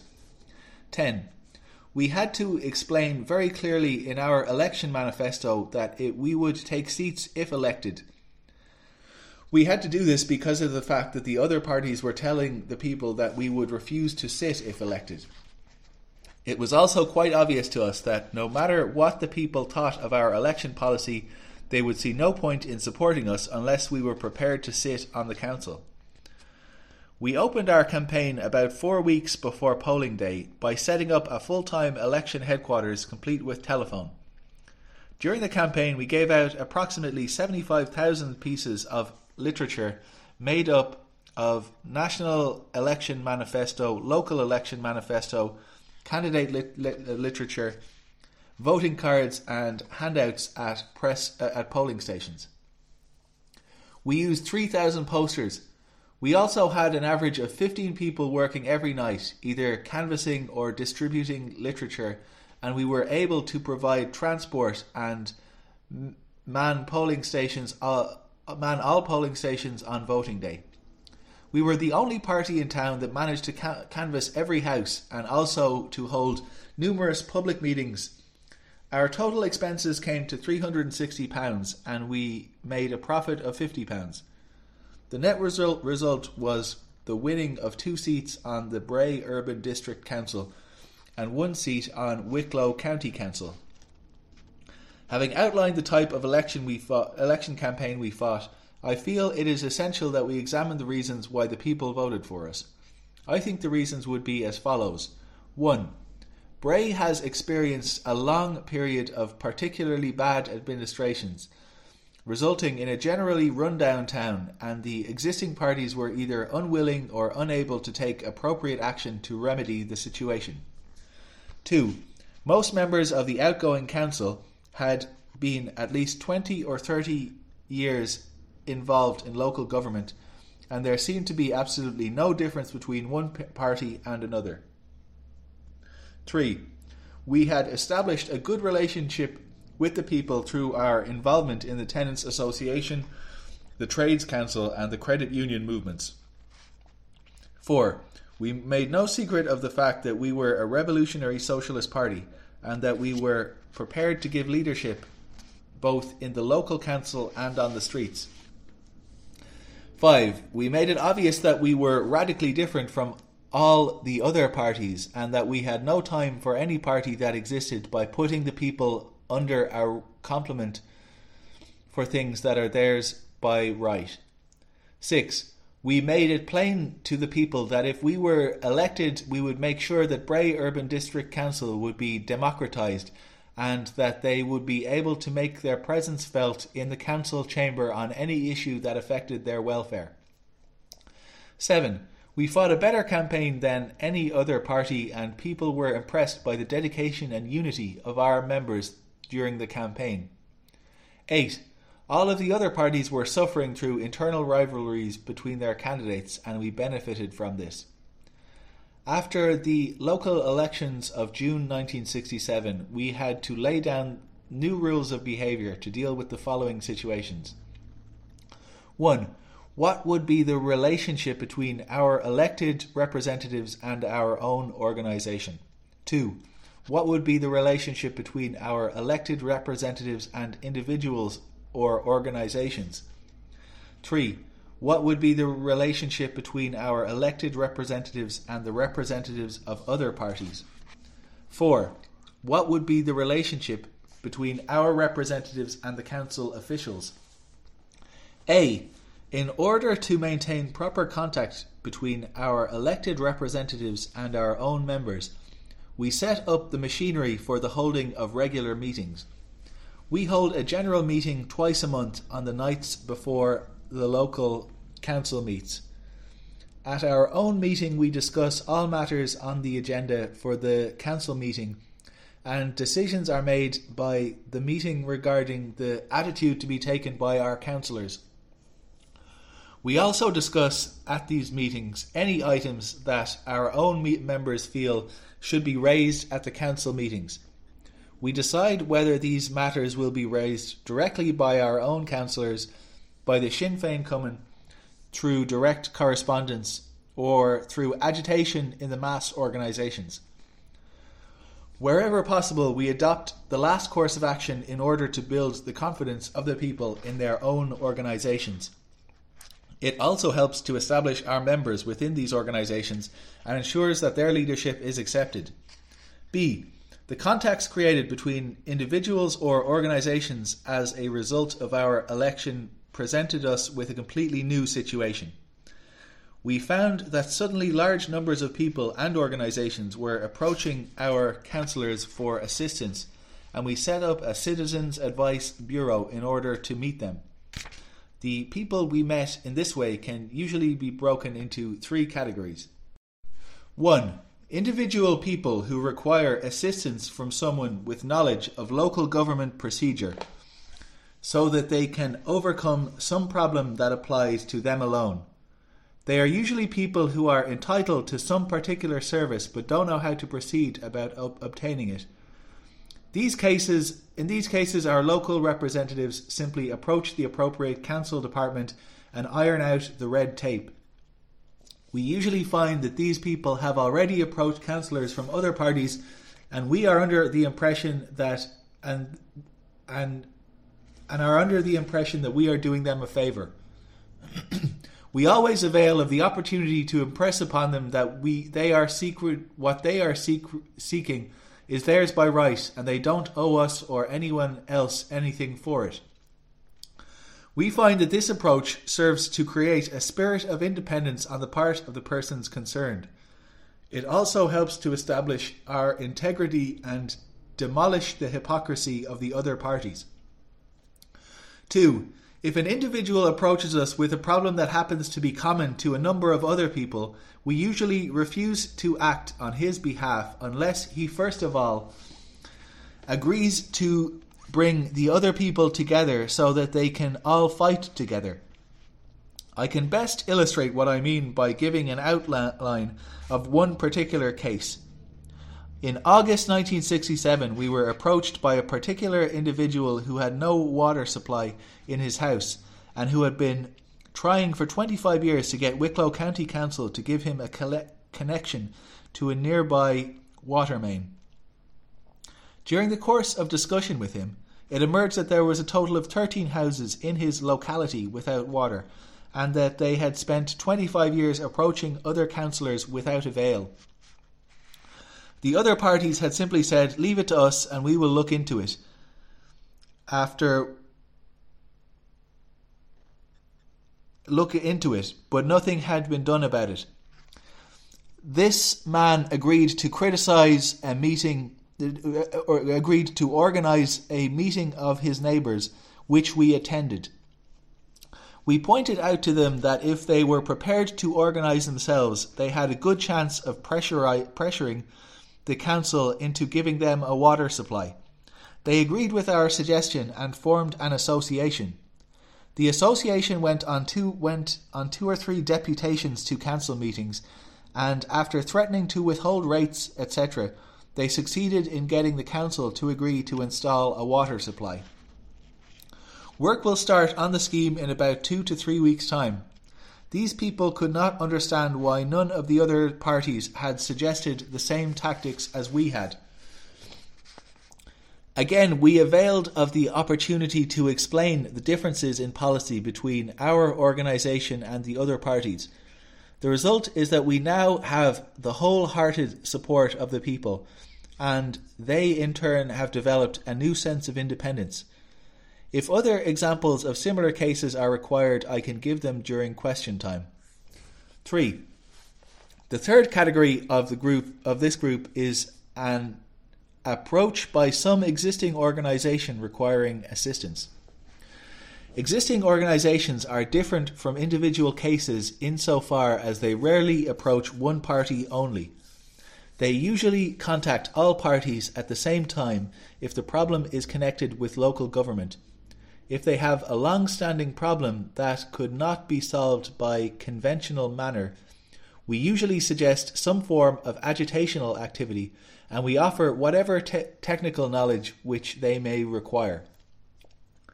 We have found when dealing with organisations that all conventional means must have failed them before we can suggest other methods. We have established very good relationships with the following organisations as a result of these approaches: Bray Trades Council, Bray Tenants Association, Bray Housing Action Association, County Wicklow N F A, County Wicklow Macra Na Fianna, West Wicklow Development Association, Greystones Kilcool Housing Action Association, plus numerous other smaller groups. We find that most organisations exist in order to improve the living standards of their members, and that a, sol- a solution to their problem can be found by reference to the appropriate section of the Sinn Féin social and economic policy. Every opportunity should be availed of in order to let these organisations know that the solutions advanced by our local representatives are in fact part of Sinn Féin policy and not just the opinions of individual councillors. If a solution can be found within the existing frameworks of society, so much the better. If solutions can be only be found through a completely new type of social and economic structure, then this should be made clear to the organisations concerned, and every possible effort should be made to create a head-on collision between these organisations and the forces opposed to them. In this way, we will help to create a desire on their part for fundamental changes in the structure of society. In it is it, this is this, in my opinion, should be one of the primary functions of Sinn Féin councillors. If we succeed in the, this objective, the organisations concerned will be prepared to give us political support when we advance the same solutions from our political platforms. Uh, three. The next matter that we have to decide upon was to, to was the relationship between our representatives and the representatives of other parties. We decided at the beginning that we would adopt a completely independent stand on all issues, and that if our views happened to coincide with the views of other parties, we would cooperate. In turn, if our views were different, then we would oppose them. In practice, we have found that in most cases we have been opposed to by the other parties, particularly on issues that require fundamental changes in the structure of society before they can be solved. The result of this is that we have succeeded in opposing the exposing the other parties as groups who are only interested in maintaining the status quo. We have been particularly successful in exposing the Labour Party in Wicklow as such a group. This arose because of their attitude in connection with a recent housing scandal, which I can elaborate upon during questions, question time if necessary. The Trades Council in Bray have cooperated with us on this particular case, and we have publicly condemned the Labour councillors for their anti-working class attitude. It should be of interest to note that most of the delegates on the Trades Council are either members or supporters of the Labour Party. the attitude of Sinn Féin councillors should be to avail of every possible opportunity to demonstrate that we are fundamentally different from all the other parties, and we should not yield to the temptation to let up on the attack, either from some short-term advantage or because some of them happen to be nice people. Four. The relationship between our representatives and local authority officials needs to be examined at this point. Our experience of Wicklow has shown that most of the officials are reasonably honest and dedicated workers, and that some of them are quite progressive in their attitudes. However, they are restricted in their activities by the rules laid down by the central authority for the running of local government. This means that, in effect, that in cases where we advocate policies that cannot be implemented through the framework of existing legislation, we run the risk of head-on collision with the officials. The effect of this can and should be minimised by pointing out at all times that we are opposed to the system as such and not to the officials that are forced to work within the confines of the system. In this way, we will succeed in gaining the support of the progressive-minded officials, and at the same time we will help to create grave dissatisfaction on their part with the whole local government system. They will gradually become disillusioned and frustrated, and it will therefore be easier for us uh, to win their support for our ideas in the future. The Wicklow by-election was held in March nineteen sixty-eight, and at the same time we still had only one organised Cumann in the whole county. The election was fought in basically the same way as the local elections, except that it cost approximately one thousand two hundred pounds as opposed to three hundred sixty. As a direct result of the elections, we were able to form nine new Cumann in the country, in the county. This was about the only advantage gained from the contest. We now have a total of ten Cumann, all of which are reasonably active as outlined during the course of the next lecture. In terms of votes, we received approximately two thousand first preference votes, which I consider to be a poor return for the investment in time, labour and money involved. During the course of the by-election, we found that the greatest single objection to voting Sinn Féin was the existence of the abstentionist policy. I stated at the start of this lecture that I proposed to relate our experiences on local councils to the likely effects of our involvement in parliamentary action at national level. Involvement in Parliament can be usefully compared by, in a number of ways with our involvement in local councils. As I have already demonstrated during the course of my lecture, there are there are two things that we can achieve through our involvement in local government affairs. One, we can achieve some short-term results within the existing framework. Two, we can use it as a forum from which to advance our revolutionary ideas, thereby creating a lack of confidence in the whole system. Of course, we can only do these things by operating both inside and outside of the council chambers in a disciplined manner, as I have already referred to. I suggest the same tactics could be usefully employed by even a small group of well-disciplined T Ds at national level, working both inside and outside Parliament. I believe that the Republican movement is capable of producing the proper type of person for this job, and I also believe that we could establish the necessary machinery to control our T Ds. The people of Ireland are clever enough to recognise the fact that effective power lies in the hands of Parliament at the mo- at the moment, and in my opinion they are not going to give their support to any other party that refuses to recognise this fact and act accordingly.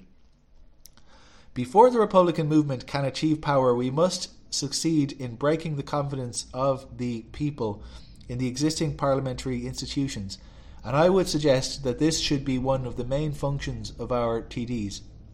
They should also be full-time revolutionary organisers in their own areas, thereby demonstrating to the people who elected them the fundamental difference between ourselves and the other parties.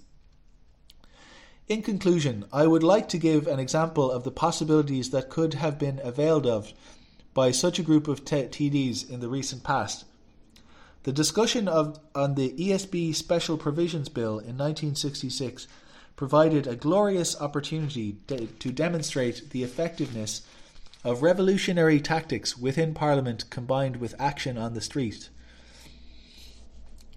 If the opportunity could not have been availed of at that time, it could certainly have been used during the subsequent E S B strike.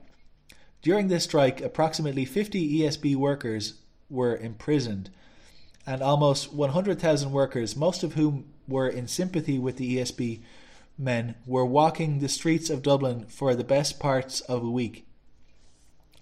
I suggest that the opportunities thus presented as a result of these circumstances could have been used with effect as a well-disciplined revolutionary movement acting in con- consort with its T Ds in order to smash the Special Provisions Bill. The present discussions on the Criminal Justice Bill presents similar opportunities for any party in opposition to avail of them. And with that prov- provocative suggestion, which I feel sure raises more questions than it answers, I will now conclude my lecture.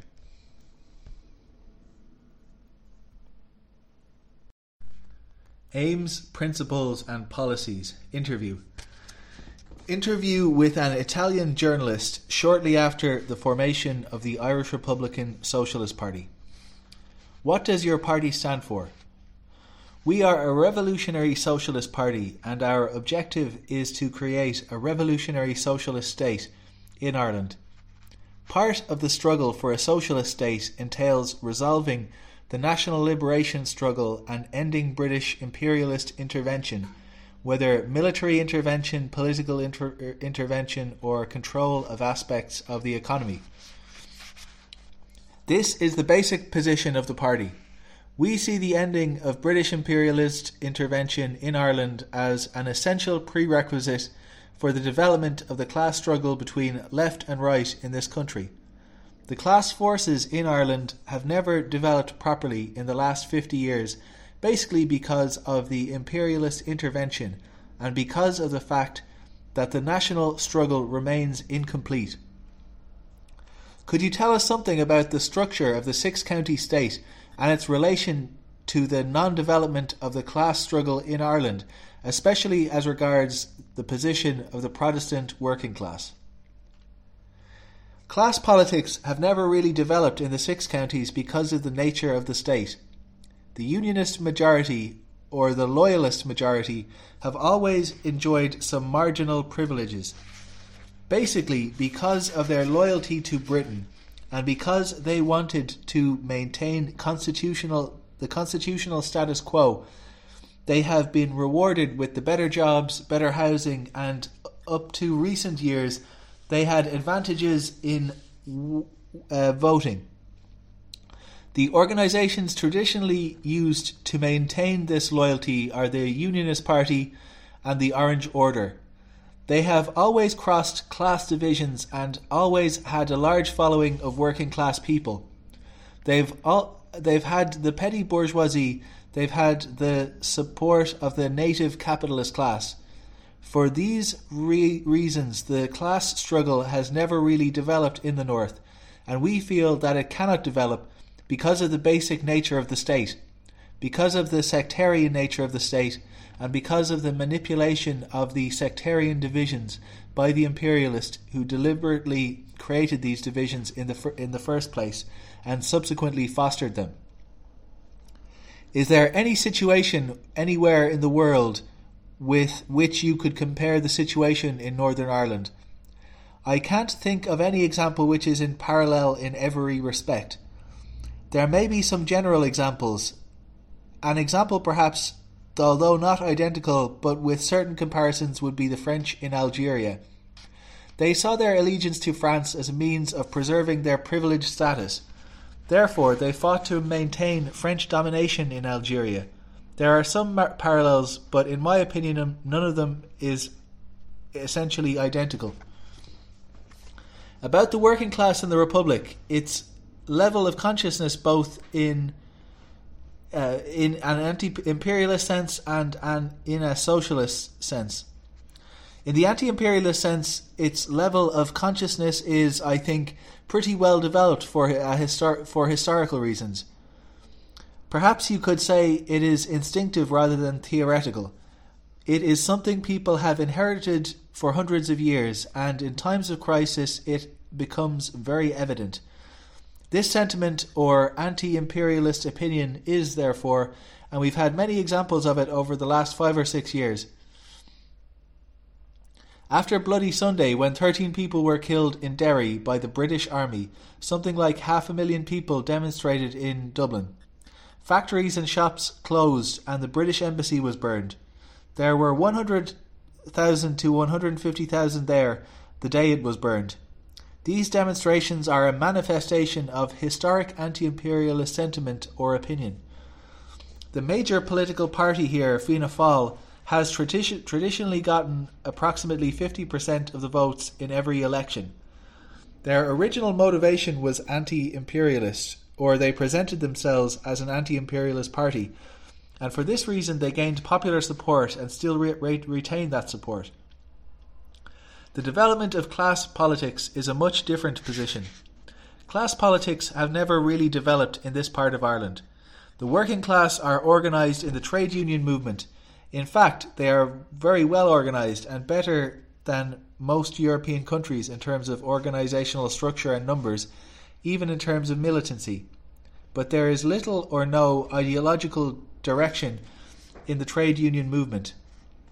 Although the trade union movement is officially affiliated with the Labour Party, most trade unionists probably voted for the Fianna Fáil Party, which represents native capitalism.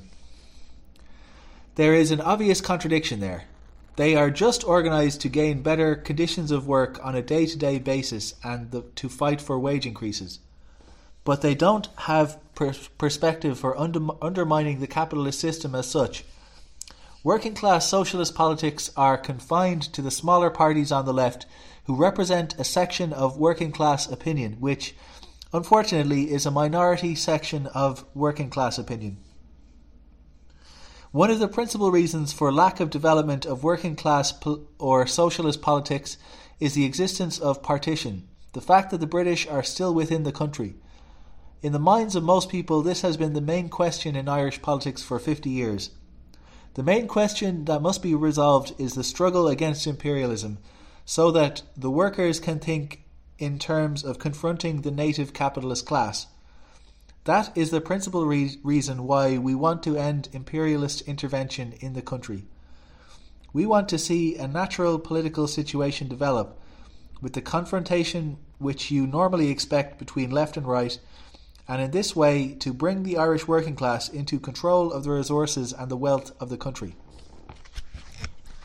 How long do you think it would take, if partition were ended, to bring the unionist working class in the north to a militant socialist position? And what is necessary for such development apart from ending partition and destroying the six-county state? Historically, some sections of the unionist working class in the north have been fairly mil- militant within the framework of the six-county state. They have been militant on some class, issue, class issues. If the British presence in the north of the country were ended, and if the loyalist working class in the north were convinced that it was ended and finished forever, we feel that the natural tendency on their part would be to think in terms of class politics within this island. In some ways they have different traditions. They perhaps would have a different definition of what they call civil and religious liberties.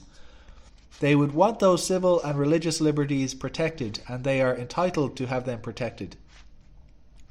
They are entitled to have a constitutional arrangement in this country which does protect them. They are also entitled as workers to have their standard of living protected. The key to the development of class struggle lies in this area, because this raises the whole question of class politics. Who controls the wealth and resources? In that context, we think class politics can develop, and the unionist working class in the north will adopt a radical position. How long is it going to take? I don't know. It might happen in a year. It might take ten years. I'm no prophet. What is the position about education in regard to clerical control?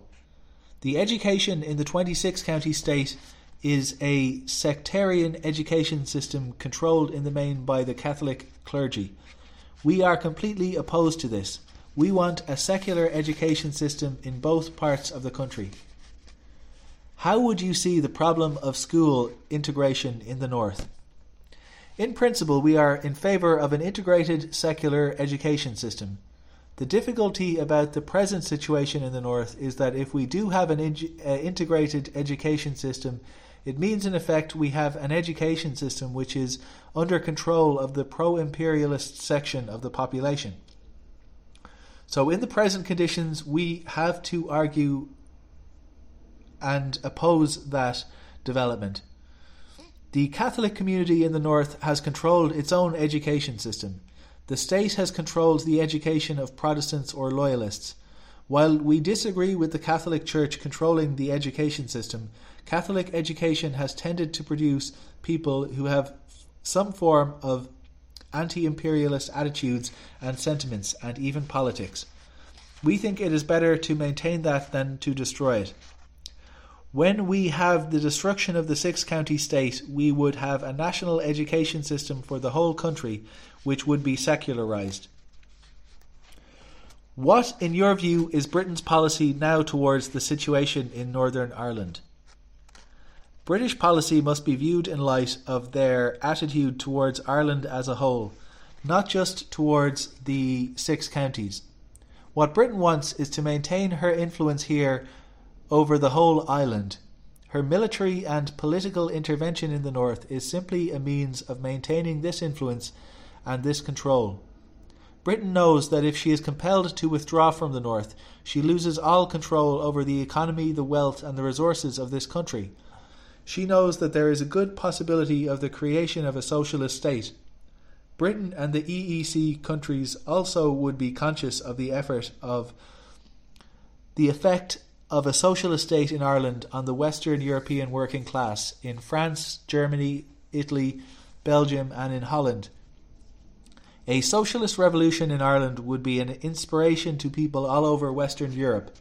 The E E C countries have a vested interest, as well as Britain, in ensuring that there is no change in the status quo in Ireland.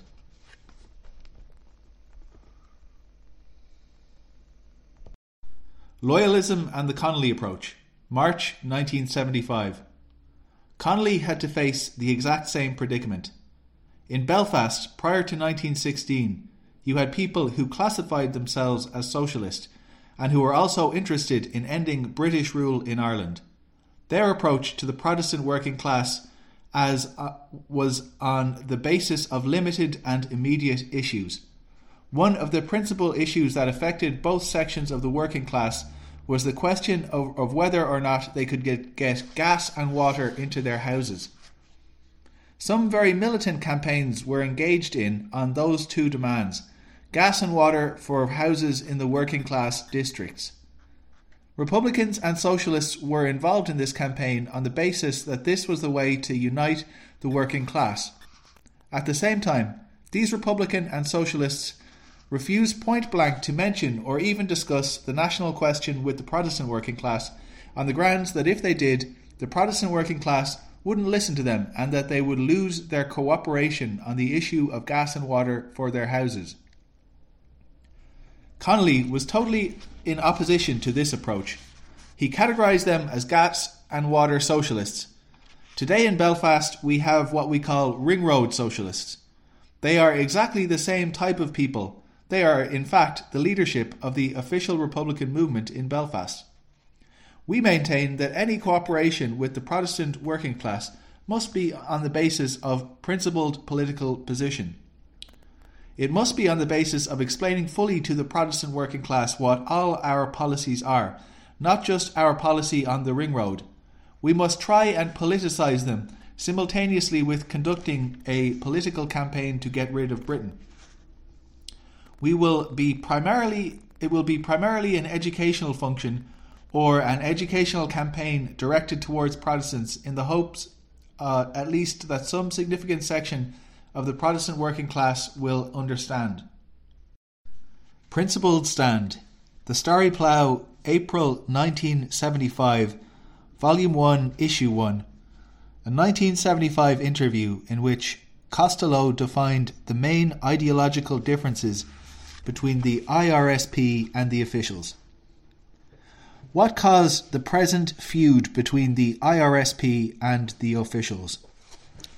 As far as we can see, it is the fact that the R S P, uh, I R S P is undermining the officials organisationally, particularly in Belfast, where the feud is most intense. During the past three or four months, since the party was launched on the twelfth of December, the I R S P has taken some two hundred members from the officials in the Belfast area. This has led to a situation where, at the moment, the officials in Belfast have only half the numerical strength, strength of the I R S P. As a result of this, a request was made by the Sinn Féin Ard Comhairle to the official I R A to prevent the organisation of further I R S P branches in the Belfast area. Immediately after this request, starting on December the twelfth, a number of our members were kidnapped in the Belfast area. From there, from then until the murder of Hugh Ferguson, we have had dozens of people kidnapped, people beaten up, people wounded through shooting, houses petrol bombs, cars burned, and so on. Undoubtedly, the immediate cause of the feud is the fact that the officials are losing members. What are the main ideological differences between the I R S P and the officials? The principal ideological differences would be their attitude towards the national question as against our attitude. Basically, the position of the leadership of the officials is that there is no hope of achieving national liberation until such time as the Protestant and Catholic working class in the North are united, and there For there is nothing which can be done in political terms or in any other terms about this political uh, particular issue. Our attitude, on the other hand, is that the British presence in Ireland is the basic cause of the divisions between the Protestant and Catholic working class in the North. It follows from it follows that, in our view, that the from that in that the primary emphasis should be on the mobilisation of the mass of the Irish people in the struggle for national liberation. We believe also that the left in Irish politics should play a leading role in this struggle. Up until recent years, many of us felt that the official movement was capable and willing to do this.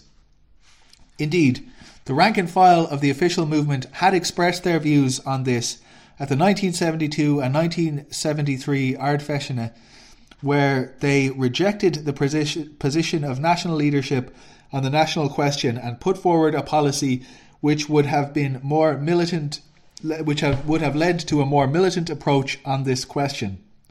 However, the leadership disagreed with this policy and deliberately frustrated its implementation.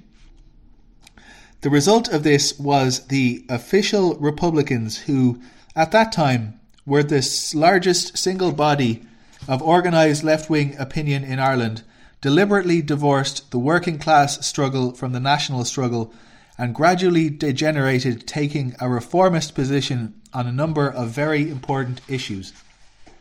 What issues in particular?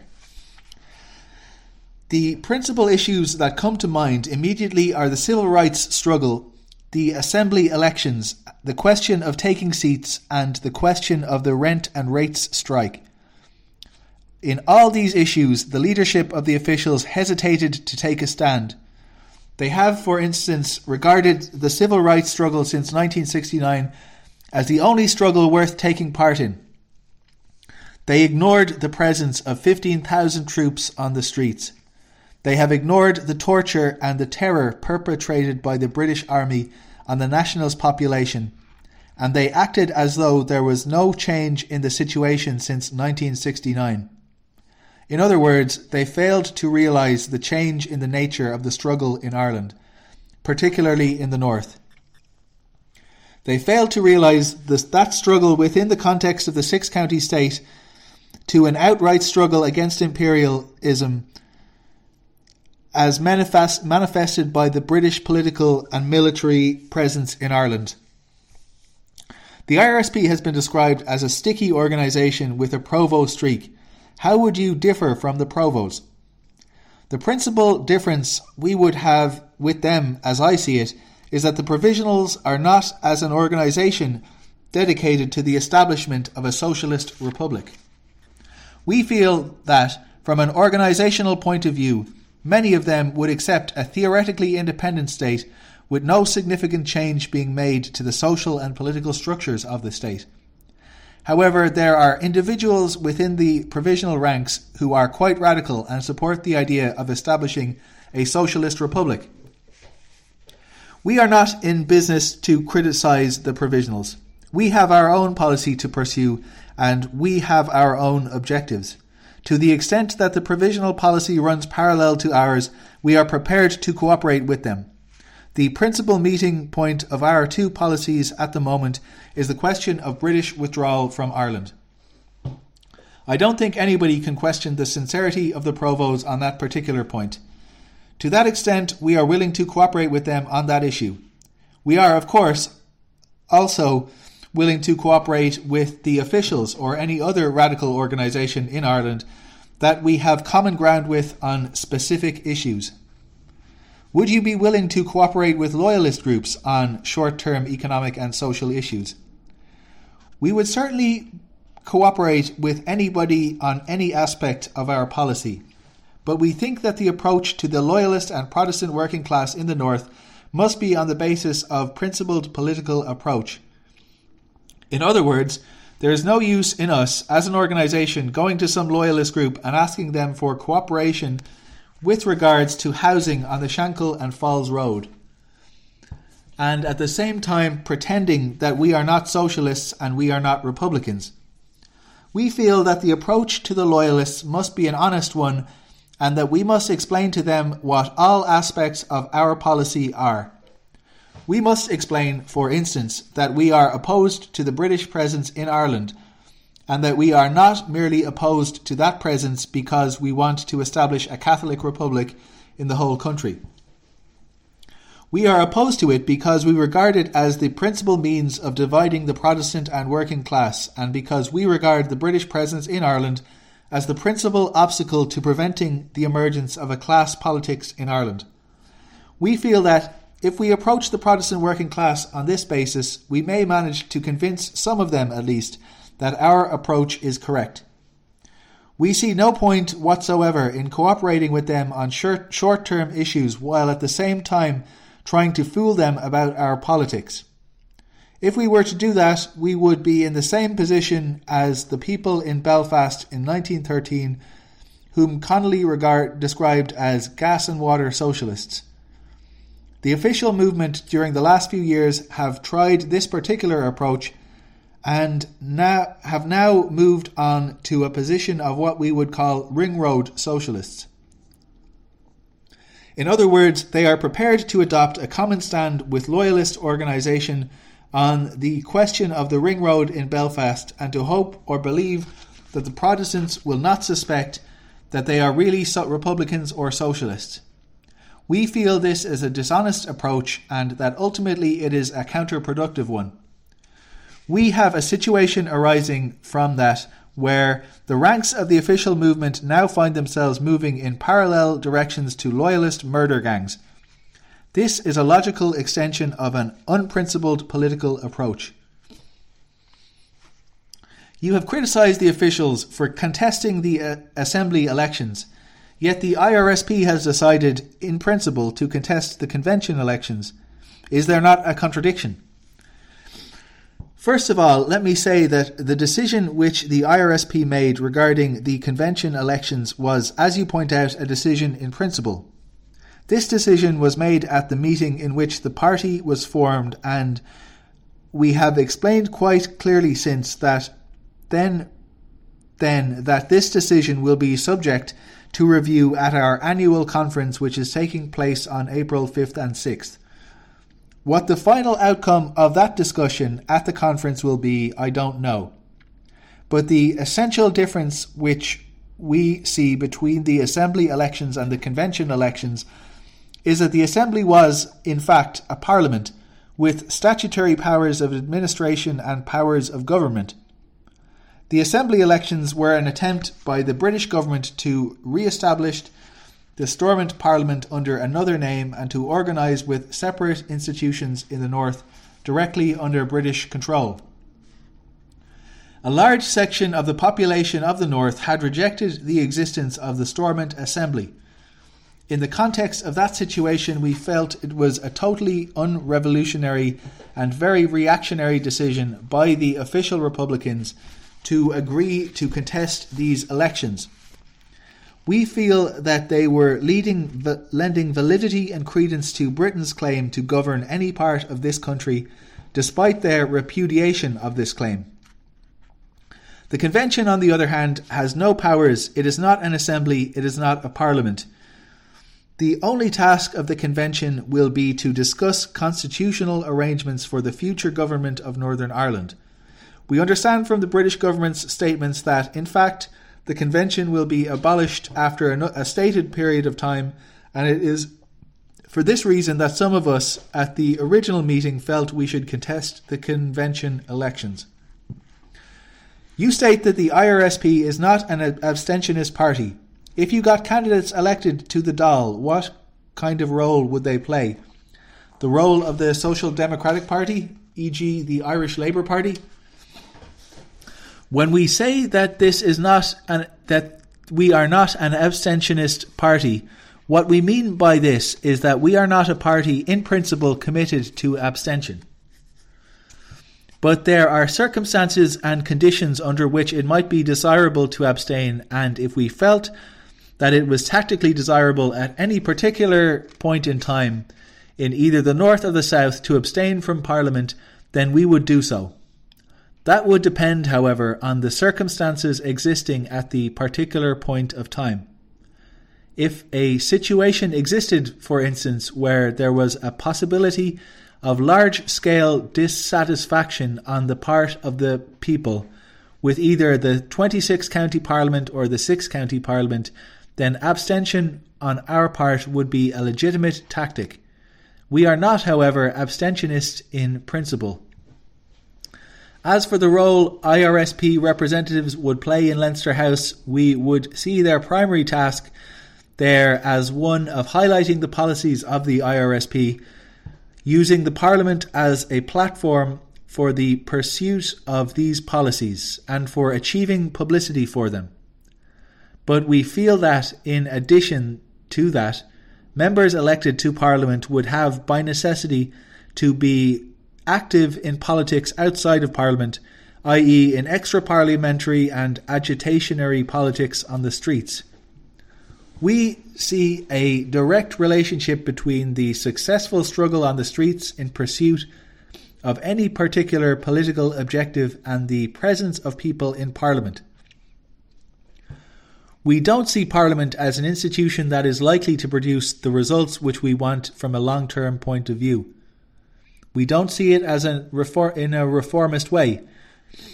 We see both parliamentary institutions in Ireland as institutions that have to be abolished if we are to make progress from the point of view of establishing a socialist republic.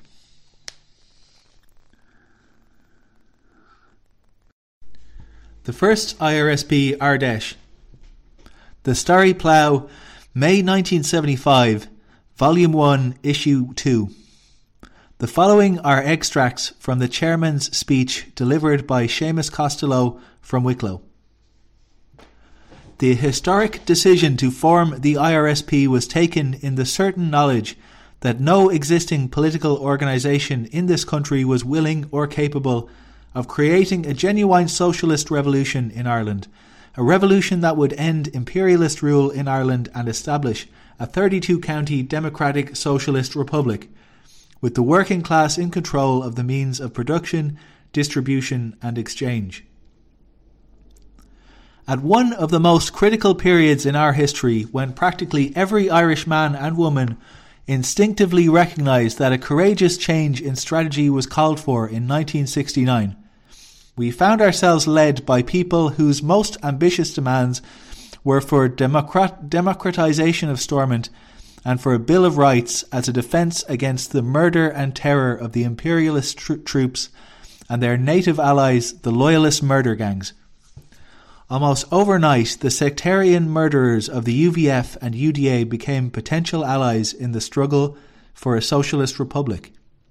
All that was needed for this miraculous transformation was that they should display some slight interest in cooperation on the question of redevelopment of the Shankill or one of the or of the proposed route of the new ring road. The rejection of this strategy by the leadership at nineteen seventy-two and nineteen seventy-three Ardeshina was clear evidence of the reassertion of the Republican Socialist position, but it was dis- deliberately sabotaged by the Ard Corla of Sinn Féin. At the beginning of nineteen seventy-four, right up to the end of the Ardesh in December last, the Ard Corla engaged in a campaign of slander and vilification against all of those who dared question their refusal, refusal to implement policy. They availed of their common contro- of, they availed of their control of the machinery of organisation to purge, threaten, and intimidate genuine revolutionaries rather than engage in constructive, widespread political debate within the movement. The rent and rates strike has been betrayed by the secret payment of arrears on the Republican Club's premises on Cy- Cypress Street. The R U C were given a safe conduct into the lower falls in order to expect, inspect the Cypress Street Drinking Club cum Torture Centre so that they would support the granting of a liquor licence when the application came before the courts. The R U C kept their part of the bargain, with the result that the officials now have the unenviable distinction of being the only organisation with a fully licensed torture centre and kneecapping factory in full swing. The principal target for the officials' vicious campaign of murder, torture and felon setting are the Belfast members and supporters of the party. From the very beginning of this campaign by the officials against the I R S P, the National Executive and Belfast region, Regional Executive of the party have made every possible effort to bring it to an end. We have accepted the offer of at least nine different mediators, and the most recent being Michael Mullen, and the only obstacle in the way of a solution is the absolute refusal of the officials to even indicate a possible date for discussion, and seem intent on creating further bitterness and division between former comrades. The political maturity and discipline displayed by our Belfast members in the face of this provocation has aroused admiration not only in Ireland but in also in revolutionary aides abroad, and serves as an indication of the determination of our party to survive and organise against the main enemy, imperialism, and its native collaborators. On a national level, it should, shall be our task to organise the maximum possible degree of political support for our demands for national liberation. To do this, we will see the formation of a broad front composed of all organisations and individuals at home and abroad who are prepared to assert the right of the Irish people to full control of their own destiny. In doing this, we recognise quite clearly that the struggle for national liberation must reach a successful conclusion before we can establish a socialist republic. We recognise also that the primary cause of the present divisions in the Irish working class is the British presence, and that as long as these those divisions exist, working class unity must remain an empty dream. Because we are socialists and revolutionaries, we recognise the absolute necessity of working class leadership as the national liberation struggle. At the same time, we must explain and relate the everyday struggles of the people to the overall struggle against imperialism and native capitalism. The unemployed worker must understand the reasons he is unemployed. He must be shown the relationship between his condition and the crisis in capitalism, and understanding that relationship must be organized to resist its effect. The small farmer must know must be shown how the E E C affects his livelihood and how to organise and agitate against it. In this context, it shall be the policy of the party to launch a vigorous campaign of opposition to E E C membership in the coming referendum. We are about to enter an era of tremendous wealth, and as a result of discoveries both on land and in our coastal waters. At present, almost all of this wealth is going to leave the country for the benefit of foreign capitalists, while the Irish working class have to be satisfied with the ro- role of hewers of wood and drawers of water. It shall be the policy of the I R S P to encourage and promote the campaign for the nationalisation of these resources currently being conducted by the Resources Protection, Protection Campaign and the I C T U. We must oppose their attacks on our organisations. It is from an independent working class standpoint that we must begin to fight against inflation, unemployment and income policies such as the National Wage Agreement. We regard the whole concept of income policies such as the National Wage Agreements as an attempt by the capitalist class and their allies in government to hold down the living standards of working class people, while employers grow fat at their expense. At current rates of inflation, each worker would need to receive a thirty percent wage increase after tax deductions simply to maintain his or her standard of living. The present National Wage Agreement is totally incapable of doing this. It shall therefore be the policy of the I R S P to restore free collective bargaining as the only effective means of protecting workers' interests. We recognise that the struggle of the Irish working class for national liberation and socialism cannot be seen in isolation from the struggles of oppressed people throughout the world. For this reason, we extend our support to all peoples who are actively engaged in struggle against imperialism and capitalism in their own countries.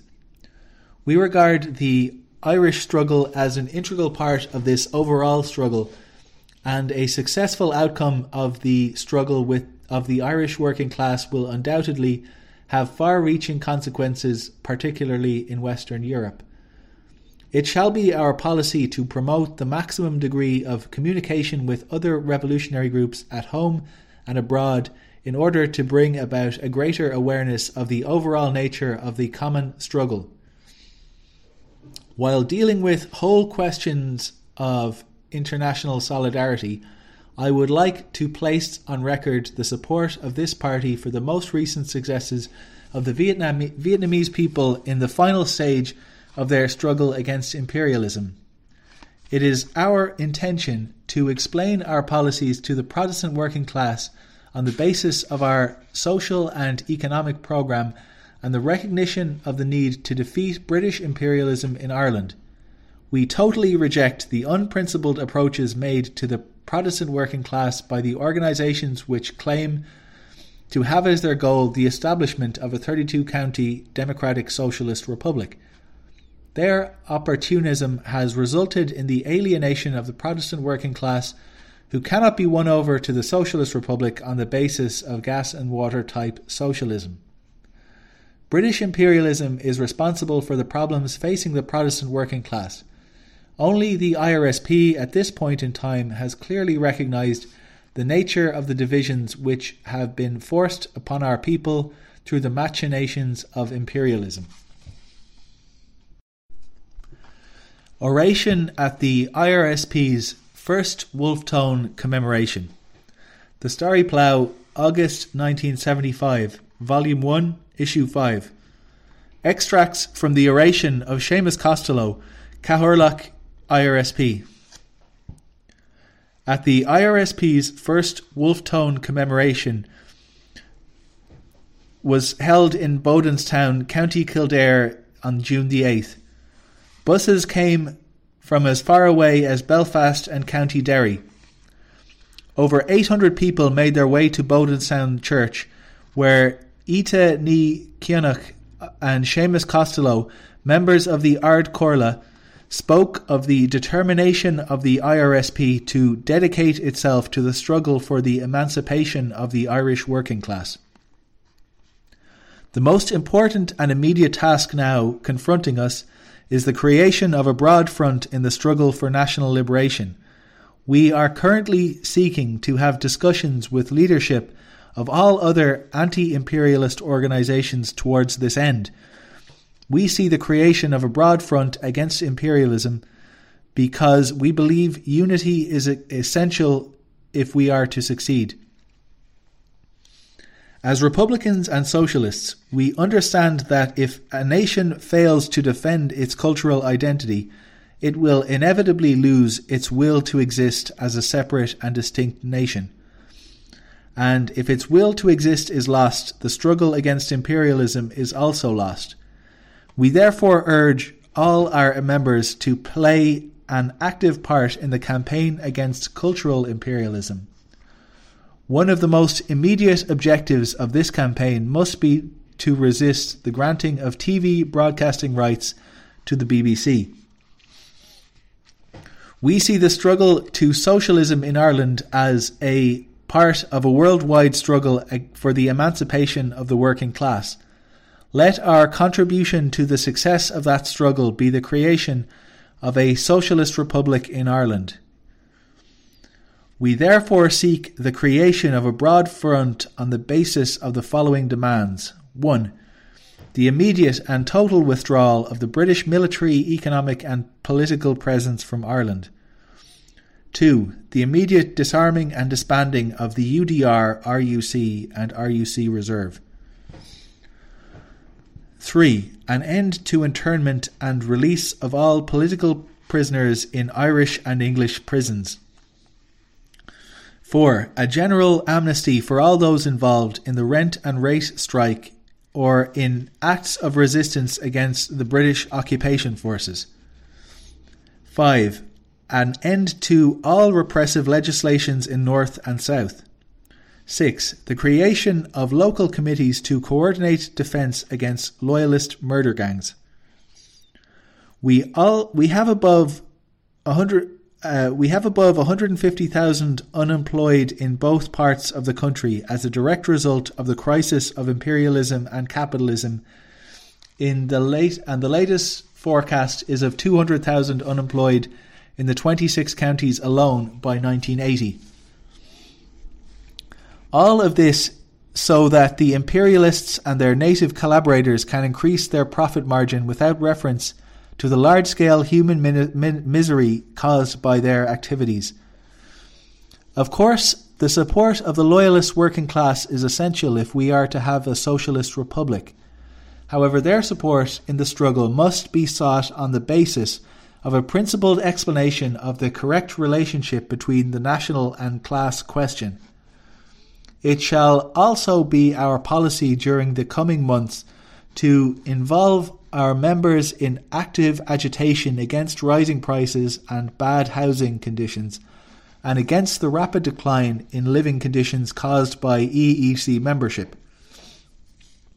We will also continue to support the various organisations representing the small farmers in their constant struggle to remain on their land in the face of deliberate campaign by the Brussels bureaucrats to drive them from the land. It shall be the policy of the I R S P to encourage and promote the campaign for nationalisation currently being conducted by the Resources Protection Committee and the I C T U. The divisions which have existed in the anti-imperialist forces are a luxury which we can no longer afford to tolerate. For too long we have failed as a result of what we can see no evidence that Britain is got ready to withdraw. In fact, all the indica- predictions are that are to the effect that Britain is working towards a political solution which will guarantee permanent protection for her interest in Ireland. In all parts of the country, there it is our intention to involve our members in support of local unemployed action committees. We fully support the demand for the nationalisation of all industries threatened with closure. We see no good reason why the Irish working class should have to pay for the crisis created by imperialism and capitalism. Troops Out Movement Conference. Address by Seamus Costello to the Troops Out Movement Conference in the Mansion House, Dublin, on eighteenth of September nineteen seventy-six. I am addressing this conference on behalf of the Irish Republican Socialist Party, and for the benefit of those who are not familiar with our policies, I would like to give a brief summary of the origins of our party and the political principles upon which we are organised.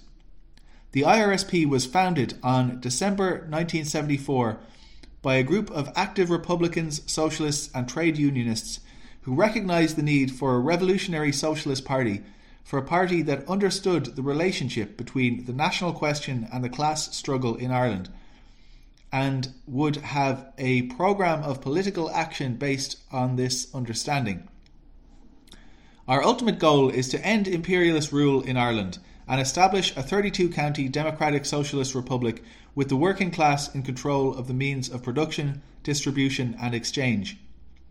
Most of those involved in the formation of the I R S P were active members of Sinn Féin Gardiner Place until we reached the conclusion that the leadership of that organisation were unwilling to accept that a struggle against imperialism was in progress and incapable of mobilising the Irish left in support of that struggle. The repeated failure of the Gardiner Place leadership to implement the democratic decisions of their own organisation or to allow for an honest and free internal debate of their failure left many of their most active and politically conscious members with no alternative but to form a new party. Our party is organised on an all-Ireland basis with approximately eight hundred members. We accept the principles of democratic centralism and produce a quarterly internal bulletin which promotes debate on matters of policy, strategy and tactics within the party.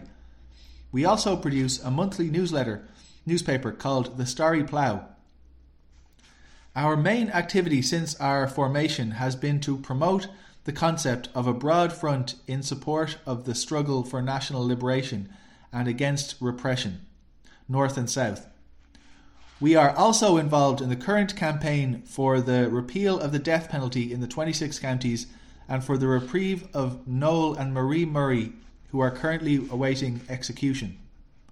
We are also involved in organising the campaign against unemployment and the campaign for the retention of political status in Northern Ireland prisons. I want now to elaborate on our concept of a broad front and on the, and on the demands around which we believe it should organise and campaign. Our first and most important demand is that Britain should immediately and publicly renounce all claims of sovereignty over any part of Ireland or its coastal waters. Secondly, Britain must immediately disband and disarm all the locally recruited pro-imperialist forces such as the U D R, R U C and R U C Reserve and withdraw all troops from Ireland. Finally, Britain must release all political prisoners, grant a general amnesty and abolish all repressive legislation. As socialists, we believe that these demands are attainable and that the development of normal class politics throughout the whole country will follow as a natural development. Every Republican and Socialist organisation in this country supports the demands which I have just outlined, and, and in our opinion, the vast majority of Irish people would also support them if given the opportunity. During the past twelve months, we have attempted to give them this opportunity by promoting the concept of a broad front. We have held a series of discussions with members of all Republican and Socialist organisations at either rank and file or national leadership level. At rank and file level in all organisations we found an almost unanimous desire for unity in the struggle against imperialism and an increasing awareness of the power of the reactionary forces ranged against us. Unfortunately, this widespread desire for unity in the struggle which exists at rank and file level is not reflected in the attitudes of the leadership of some of the organisations involved. At the very point in the struggle when unified action is absolutely essential on all fronts, we found leaders were more concerned with maintaining their own positions of influence, or in pursuing faction fighting and vendettas against former comrades.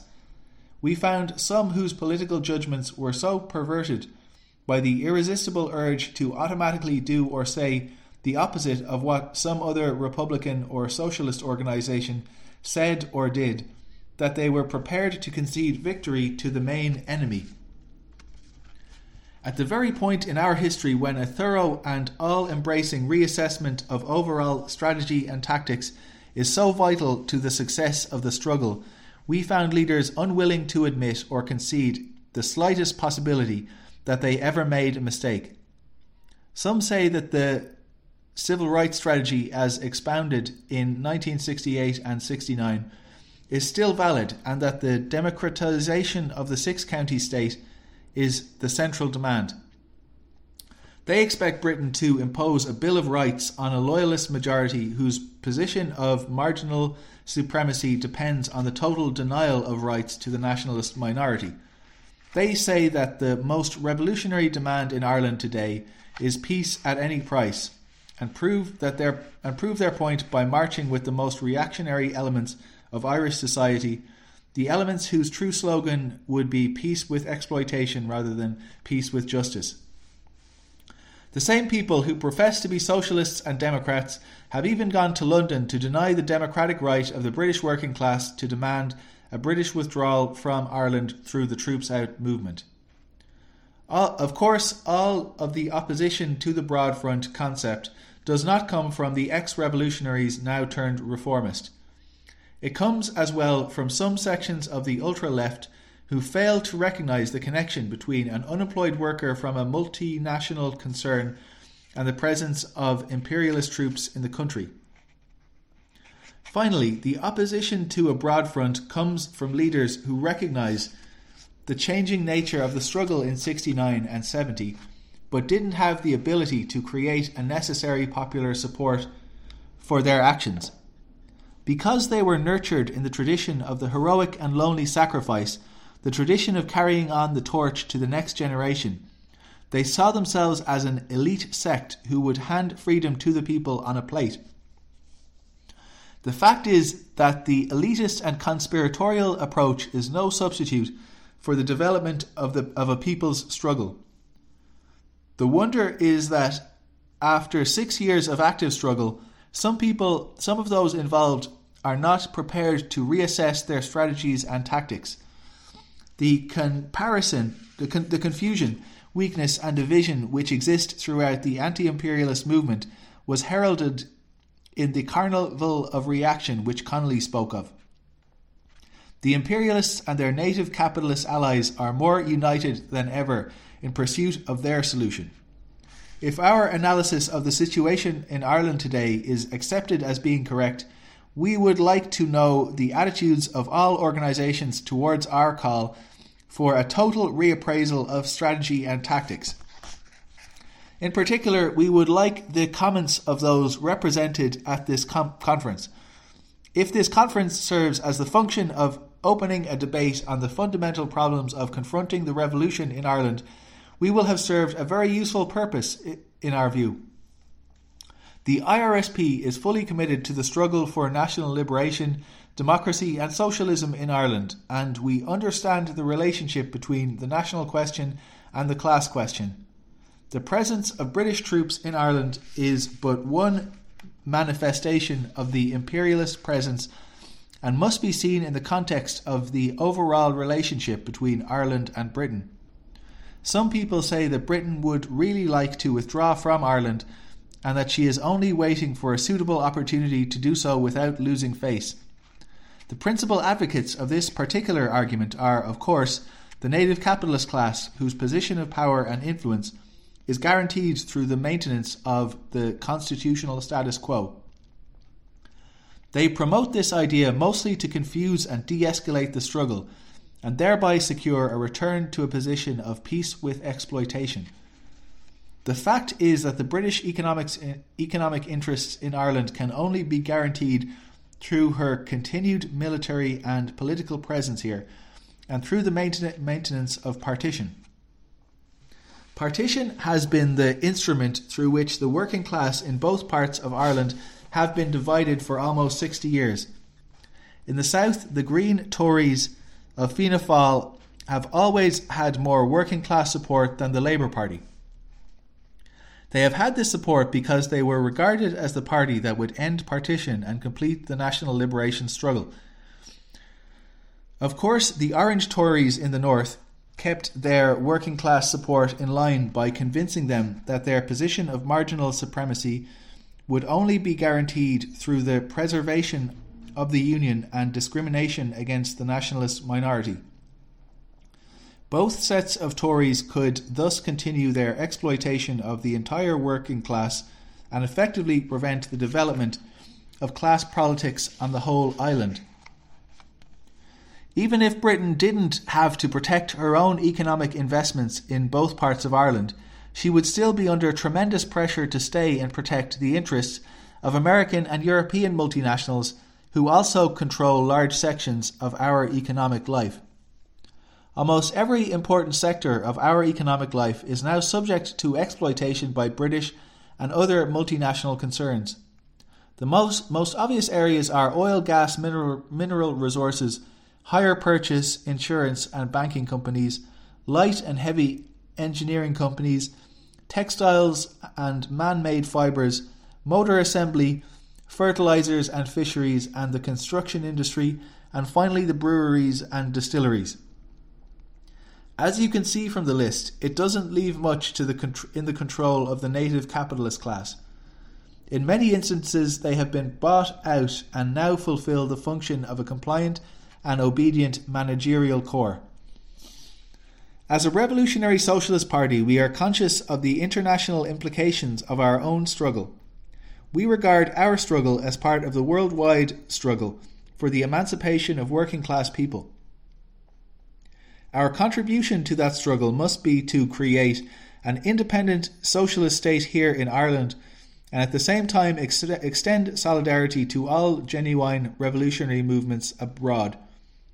An independent socialist state based on the history, traditions and cultural identity of our own working class would be an inspirational not only to the British and European working classes, but to oppressed peoples everywhere. Our enemies, of course, are also are, are conscious of the possible effects of a successful anti-imperialist struggle here and can be expected to give moral and material support to Britain, Britain as an insurance against the upsurge of support for socialism in their own countries. The existence of support groups abroad, particularly in Britain, are of paramount importance to the success of our struggle. The anti-Vietnam War movement in America succeeded in making the Vietnam War a live issue in domestic American politics and eventually played a major role in compelling an American withdrawal from Vietnam. We believe that the Troops Out movement and the British Trades Union movement can play a similar role so far as Ireland is concerned. You have the potential to make Irish struggle a live issue in domestic British politics, and this will ultimately be the key to success or failure in our struggle. For our part, we must accept the responsibility for overcoming the divisions that exist in the ranks of the anti-imperialist movement and producing the organizational structures which will be capable of demonstrating to the world our determination to secure our own emancipation. If we fail to demonstrate the stature and vision that will be necessary to accomplish our goal, we will have no right to look for your support. We are confident that the momentum of the past seven years can be maintained and that even if the leaders of the various revolutionary organizations are not capable of giving the necessary leadership in a rapidly changing situation, then new leaders will emerge from rank-and-file level to fill the vac- vacuum. Too many sacrifices have been made for us to fail now, so let us move forward to victory. We have nothing to lose but our chains, and in breaking them we also break those that bind you just as securely as us. The Anti-Imperialist Broad Front, a document drafted by Seamus Costello, presented for discussion to the Broad Front talks held between various socialist and anti-imperialist groups in nineteen seventy-seven. The I R S P fully endorse the sentiments expressed on the basic discussion documents regarding the seriousness of the present political crisis in Ireland, and fully support the call for the maximum degree of anti-imperialist unity. We feel that genuine anti-imperialist unity can be achieved, and that basic discussion document lays the basis for such a unity, provided that those present at this conference can agree that the document needs clarification and amendment on a number of important points. As a socialist party, our ultimate political objective is the creation of a unified thirty-two county democratic socialist republic within which the Irish working class will control the wealth and resources of the nation. This objective can only be achieved through the efforts of a unified and politically conscious Irish working class. The fact that a unified and politically conscious work Irish working class does not exist is a direct consequence of the creation of two partitioned states in Ireland and of continuing imperialist interference in both parts of the country. The problems arising from this lack of working class unity are painfully obvious. The working class people of the South have been skillfully divided by the allies of British imperialism since the establishment of the twenty-six county state. For fifty years, the southern working class have been conned into supporting political parties who held out the illusion of radical solutions to both the national question and the class struggle, while in reality they used the working class as a power base for their continued betrayal of both struggles. In the North, the Protestant working class were led to believe that the only way in which they could preserve the marginal supremacy which they held over their Catholic counterparts in jobs, house and housing was through supporting the corrupt unionist politicians, and through them the union with Britain. Their genuine and well-founded fears regarding the preservation of their religious and civil liberties in the context of a united Ireland, a united and clerical-dominated Ireland, were also exploited by the same corrupt politicians. At the same time, the Catholic working class was conned into believing that their salvation lay in supporting green Tory politicians who, while hypocritically advocating the reunification of Ireland as a guarantee of their ultimate salvation, completely submerge themselves in corrupt unionist politics in exchange for favours from the class they really represented, the northern Catholic middle class. As history has shown, the working class, North and South, Protestant and Catholic, have been the victims of so-called solutions to the Irish question imposed by Britain and her subservient native parliaments. It is still Britain's objective to find and impose a political solution which will guarantee the continued protection of Britain's economic and strategic interests in both parts of Ireland. Britain is also acting as the local protector of the interests of other imperialist powers in Ireland. Some of the E E C countries, as well as America and Canada, have powerful vested interests in supporting a British-imposed solution in Ireland. Britain also has to consider the possible effects on internal British politics of the emergence of a united and independent state in Ireland. In our view, if an independent Ireland is to be viable in economic terms, and if it is to provide a reasonable standard of living for the majority of our people, it can only be done through a radical change in the circumstances uh, It can only be done through a radical change in the ownership of wealth and resources. In these circumstances, Britain and the E E C countries would have every reason to worry about the effects on working-class opinion in their own countries. Finally, of course, Britain's strategic interests must also be protected through the imposition of a solution which will ensure that Ireland continues its present policy of pro-imperialist neutrality, quote-unquote. Every British-imposed solution, including the original partition of the country, the Northern Ireland Assembly, the Convention and Direct Rule, has been designed to protect these economic and strategic interests. The present policy of Ulsterisation of the conflict is also clearly designed to perpetuate the division of the country and sectarian divisions of the northern working class. The native capitalist class, acting through their political parties which represent their interests in both parts of Ireland, have played a fundamental role in supporting British imperialist interests in Ireland.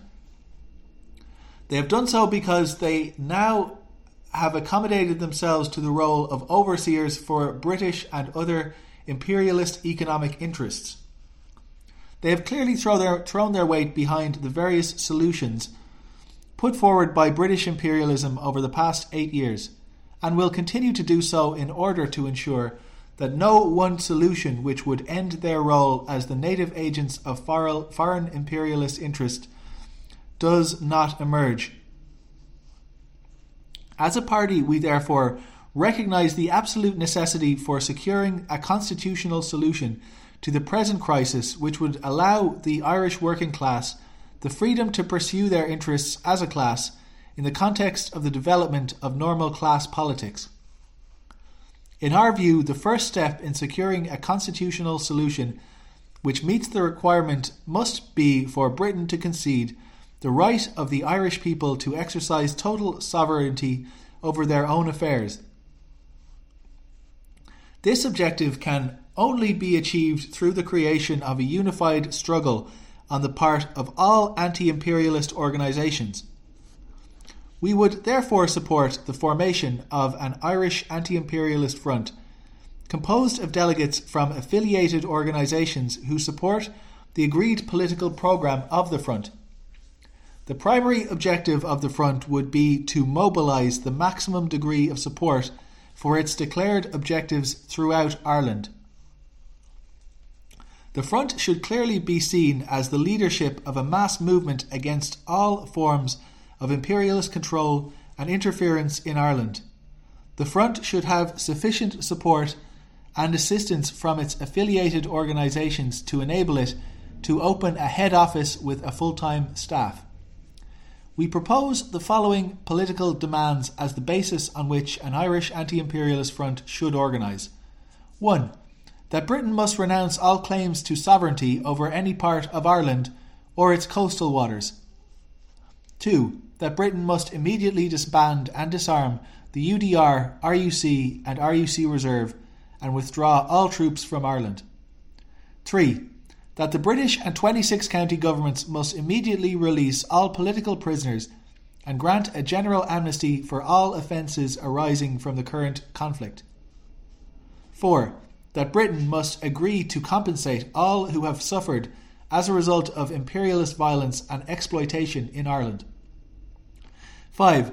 Recognising that no country can be free and independent while it permits imperialist domination of its economic life, the Irish Anti-Imperialist Front will impo- imp- oppose all forms of imperialist control over our wealth and resources. six. That the Irish Anti-Imperialist Front rejects a federal solution, and the continued existence of two separate states in the six and twenty-six counties as a denial of the right of the Irish people to sovereignty, and recognises the only alternative as being the creation of a thirty-two county democratic republic with a secular constitution. seven. That the Irish Anti-Imperialist Front demands the convening of an all-Ireland constitutional conference representative of all shades of political opinion in Ireland for the purpose of discussi- discussing a democratic and secular constitution which would become effective immediately following a total British military and political withdrawal from Ireland. We feel that these demands would secure the active support of all genuine anti-imperialists in Ireland, and that they should form the basis of an agreed programme of action by the Irish Anti-Imperialist Front. We are submitting them to this conference in the hope that we can make a serious contribution towards overcoming some of the problems caused by the divisions existing between the anti-imperialist organisations. Epilogue. Seamus Costello, one of the greatest leaders in eight hundred years. The Starry Plough, October nineteen seventy-seven. Seamus Costello was bor- born in Old Connacht Avenue, Bray, County Wicklow, in nineteen thirty-nine. He attended Ravenswell National School in Bray. In eighteen fifty, at the age of eleven, he moved with his family to Rossville, Roseville on the Dublin Ro- Road in Bray. There were nine in his family, Seamus being the eldest. His first interest in politics came when he read of the arrest of Cathal Goulding in Britain in nineteen fifty-three, following an arms raid on the Officers' Training Corps School at Felsted in Essex.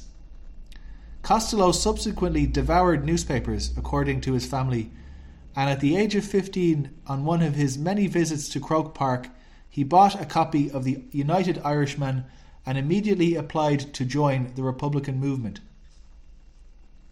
However, he was told to come back next year.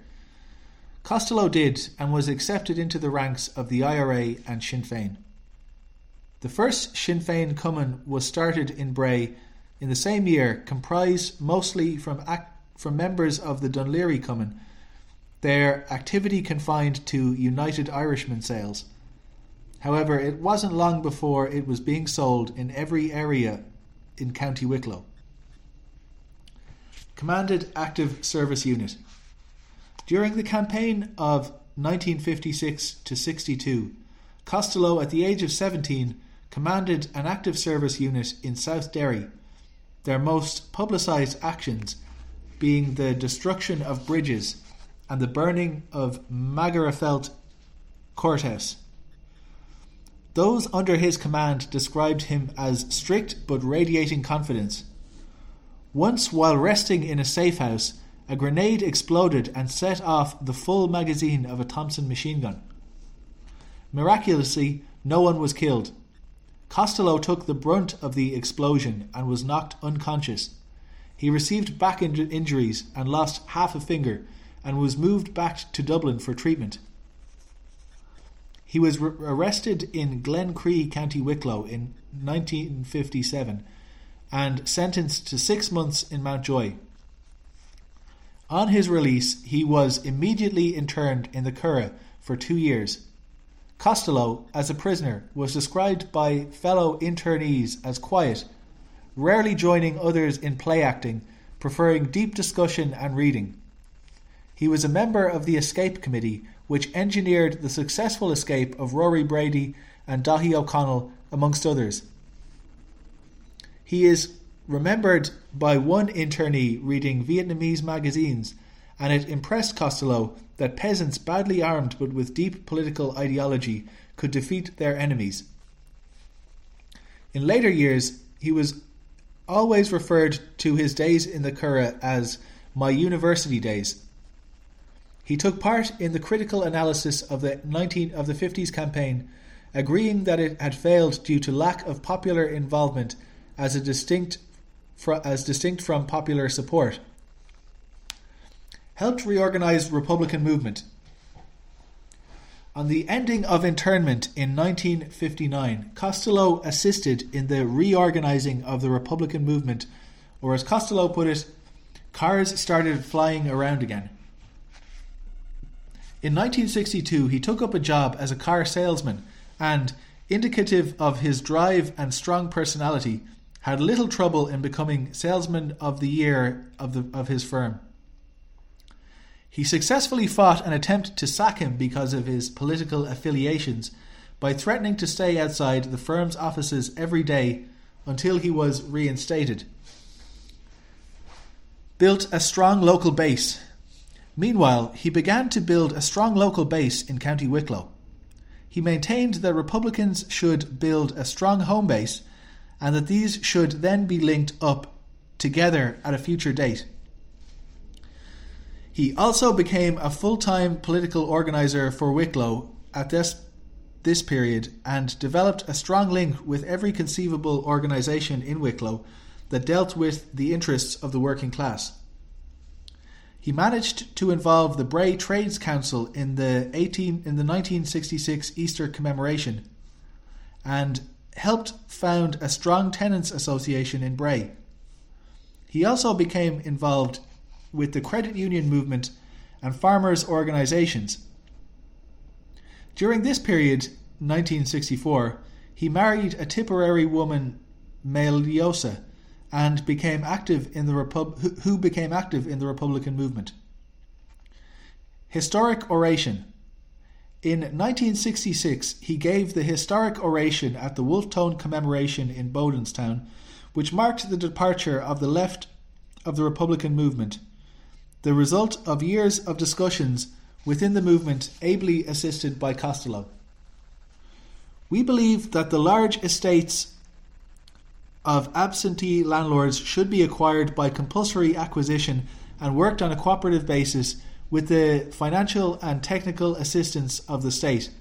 Our policy is to nationalise the key industries with the eventual aim of cooperative ownership by the workers, nationalisation of all banks, insurance companies, loan and investment companies, end quote. But Costello always maintained not only the right to use armed force, but also the necessity for workers to be armed, and this remained his position up until his assassination. Quote, the lesson of history must, the lesson of history shows that in the final analysis, the robber baron must be disestablished by the same methods that he used to enrich himself and retain his ill-gotten gains, namely force of arms. To this end, we must organise, train and maintain a disciplined armed force which will always be available to strike at the opportune moment. End quote. Bodenstown, nineteen sixty-six. Election victory. He pushed for Sinn Féin to contest the local elections of eighteen sixty-seven in selected areas, and he stood with Joe Doyle in Bray. Indicative of his organisational abilities is the fact that not only were Sinn Féin the only political party to canvass every house in Bray, but they won two seats on the Bray Urban Council, one on Wicklow County Council, and collected more money during the election that they had actually spent during the campaign. At the council meetings, Costello and Doyle always put their Cummins views in accordance with what had been decided at their meetings. A strong attempt was always made to involve the people's associations in any controversy or local issue. Costello headed huge deputations of local organisations to council meetings and demanded they be heard. He demanded the public not be barred from council meetings. So insistent was he that he unsuccessfully move, that unsuccessful moves were made to have him removed from the council. He became involved in all local problems: housing, road repairs, water and sewerage, access to local beaches, land speculation, et cetera, and such national issues as ground rents, the anti-E E C campaign, anti-repression campaigns, nat- natural resources, the national question, et cetera. Involved in the masses. Meanwhile, Costello and Sinn Féin continued to build their strong links with local bodies, always striving to show them their own strength while getting overall Republican social policies across. Helped form N I C R A. Nationally, Costello had pushed hard for the establishment of the Northern Irish Civil Rights Association, to involve the mass of the northern workers in the struggle. The beginning saw some Protestant involvement, but with the orange card being played, brutality, murder, and open repression, the campaign changed through the years to a mainly nationalist campaign for national liberation. Costello, unlike many of the other leaders in the Republican movement, was willing to accept changing situations and adapt, rather than ins- than insist that the struggle must be confined to a pre-laid pattern irrespective of the realities, and holding back the struggle for national liberation. A peacemaker during splits. Costello became, stayed with what became known as the official Republican movement in the split of nineteen sixty-nine to seventy, which gave birth to the Provisionals. It was not that he disagreed with the struggle for national liberation and a British withdrawal, but he saw it as a struggle that must take place side by side with the class struggle in the entire country, something that the Provosts were not to even admit until nineteen seventy-seven. Even at this stage, Costello showed his willingness to do all in his power to unite the Republican movement, and was in correspondence with Dick Roche and Sean Cronin, who were acting as intermediaries. Costello forms the I R S P. The change in policy in the Republican movement from nineteen sixty-five had seen the movement's involvement throughout the thirty-two countries in popular struggles such as housing, ground rents, fisheries, industri- industrial disputes, et cetera. Military actions had been taken in some cases against foreign, mainly German, landowners in the Midlands, against a lob- lobster boat, the Mary Catherine, uh, quote, to protect the Irish shellfish industry, end quote, against buses carrying scab water workers in Shannon, against a mine in support of workers, against land speculators, rackmen landlords, et cetera. These actions were not meant to substitute for involvement in the national question, but part of the same struggle. The officials, however, began to abandon such actions in the south and eventually in the, in the north with the ceasefire of nineteen seventy-two. Costello maintained before his assassination that he should have broken away at this stage and not waited until nineteen seventy-four. The two years in question were taken up with Costello fighting a rearguard action to have the accepted foreign policy implemented, while a section of the leadership im- implemented their own policies, oblivi- oblivious to Ardfesh wishes. Disillusionment set in with in the rank and file, with many dropping out, while a witch hunt began of all dissidents, orchestrated by this clique in the leadership. Eventually, Costello was charged with irregularities at the nineteen seventy-three Ardèche and tried by Sinn Féin. He was found not guilty. However, the official I R A tried him on similar cl- charges with the exact same evidence, ensuring Costello's witnesses didn't turn up, and found him guilty. They dismissed him with ignominy. Meanwhile, Sinn Féin suspended him despite their having found him not guilty. He was refused permission to stand in the local election of nineteen seventy-four. Costello knew he was finished with the officials and stood as an independent Sinn Féin candidate as he began to organise the setting up of a new party that would entwine the class question and national question as one struggle. He topped the polls for Wicklow County Council and Bray Urban Council, where he was immensely popular, being a member of the Wicklow Agricultural Committee and president of Bray Trades Council. The leadership of the officials were dismayed by victory. He was nevertheless dismissed uh, general, quote, general unsuitability, end quote, from Sinn Féin at the Ardèche of nineteen seventy-four, memorable for its undemocratic procedures, with delegates refuse entry at the door because they supported Costello, et cetera. In December nineteen seventy-four, Costello, along with other disillusioned Republicans and Socialists, many with years of involvement in the Republican movement at leadership level and with a deep involvement at local level, formed a new political party. There immediately followed mass resignations from the officials from all over the country, north and south. Entire command came over.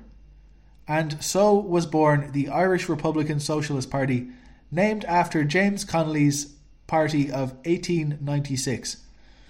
The word Republican was deliberately put first to emphasise the struggle for national liberation, a struggle that was being abandoned by most organisations claiming the title of socialist. Bloody baptism. There had existed a minority opinion in the leadership of the officials at the time of the Provost split who felt that the Provost should have been crushed. The growth of the Provost merely strengthened this opinion. The officials decided to employ this tactic against the I R S P and picked Belfast to launch their campaign of murder, driving the I R S P into hiding. Costello, who always had a deep appreciation of the damage of feuds and the demoralisation it would cause throughout the anti-imperialist movement, sought mediation with the officials who refused. Eventually, Michael Mullen, head of Costello's union, the I T G W U, acted as the mediator, and the officials called off their murder campaign, mainly due to their bad showing in the Galway by-election and the Northern Ireland Convention election. The feud had seriously affected the growth of the I R S P and had stopped most resignations from the officials. Three I R S P members were dead and scores injured. Indeed, a bloody baptism for the I R S P. State conspiracy against the I R S P. In the twenty-six counties, the state was bent on destroying the I R S P, culminating in the arrest of Costello along with over forty I R S P members and uh, members, supporters and relatives in April nineteen seventy-six. Nine were severely tortured and six framed with the robbery of a train in County Kildare. Costello pushed the I R S P to sue the state and bought and brought Amnesty International's first involvement in Ireland when they demanded a full and independent inquiry in May nineteen seventy-six into the arrest of I R S P members and their ill treatment. Costello always maintained that there existed a state conspiracy to smash the I R S P, and the I R S P has ample evidence to prove this charge. Costello's leadership. During Seamus Costello's leadership of the I R S P, he was attempting to build a strong Republican Socialist Party that would entwine the national and class questions as one struggle.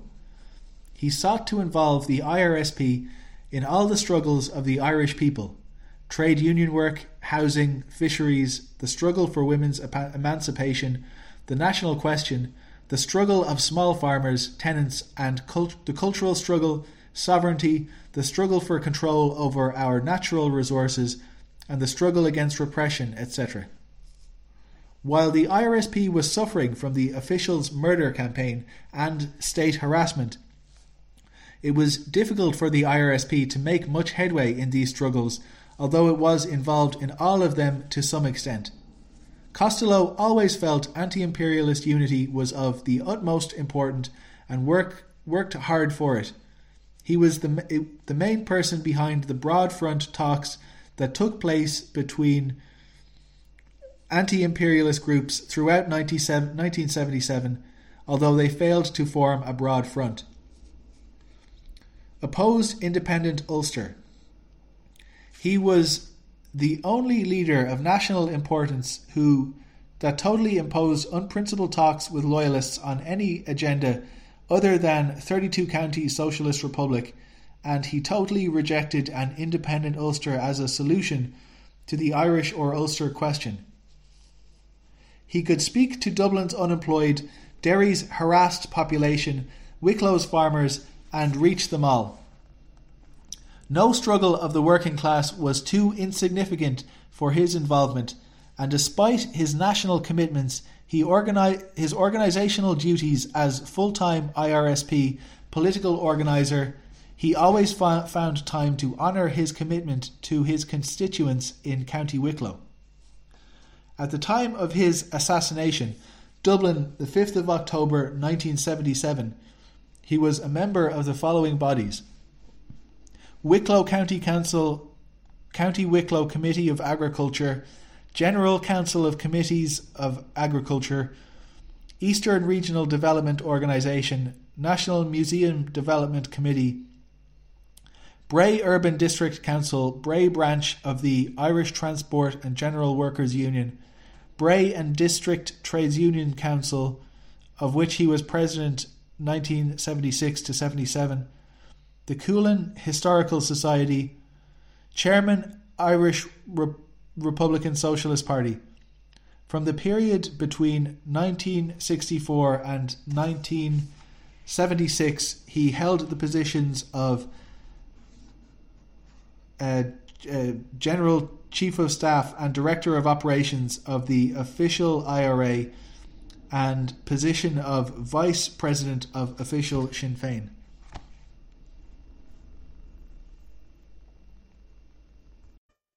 Eulogy. The funeral of Seamus Costello. The oration they would not report. The Starry Plough, October nineteen seventy-seven. Támuid an seo inniu chun Seamus Ó Costello. An leith is tábhachtaí in luisneacht na publiachta len ábhar linn féin a éileacha. Is fear é bheith chomh Cailliúil is Star na Héireann amach atá amach an seo is atá Seamus Ó Conaille inniu. Is fear é a ha a héal ar ar fad ag iarraidh aimene an Conaille a chur i gcrích. Thig sé freisin gurbh cuid an bhunúsach den Covelint show on Tridge er son Sersha Kulturha in Erin. Gael den Scoth ab a e, far a ha a hail er fad eg uber er son Cos Vuincher Natira show. Hias she lesh na fermiori bioga, lesh na hirskri, agus le lucht ubre na kahra. Hig sé gwij fivena mar badiev fein e. Rinne sé gach ab fader lesh. Dúsaj sé gach mo ubre a rev ga lesh. Chun sersha natira sha a vainch amok. Ta sé er lar anish agus is caliunt gan irev da fubal natira e. We are here today to see Seamus Costello, the most important warrior in the Republican movement, buried. He is so famous in Irish history that he will be as famous as James Connolly is today. He is a man who spent all his life trying to fulfill the aims of the congregation. He also understood the struggle for cultural freedom in Ireland, which is a very fundamental part of this conflict. He was a great Irishman who spent all his life working for the people of this country. He stood with the little farmers, the fishermen, and the city workers. He understood their problems as they were. He did all he could. He used all the necessary procedures to achieve the freedom of this country. That is now that it is now admitted is a disregard for the people of the country. An outstanding mind and personality in this generation. Seamus Costello exhibited a greatness of the same order as James Connolly. His energy, his intelligence, accuracy and thoroughness, his humour, quickness and decisiveness made him an outstanding mind and personality in this generation of Irishmen. He was both a thinker and a man of action, but he was also a man of deep concern and humanity, based on that affectionate nature that he shared with his wife, Meliosa, and his children, Cathal Fionn, Fionnan, Éireann, Ronan. He saw clear and far and dared greatly. He dared take up the unfinished task of James Connolly.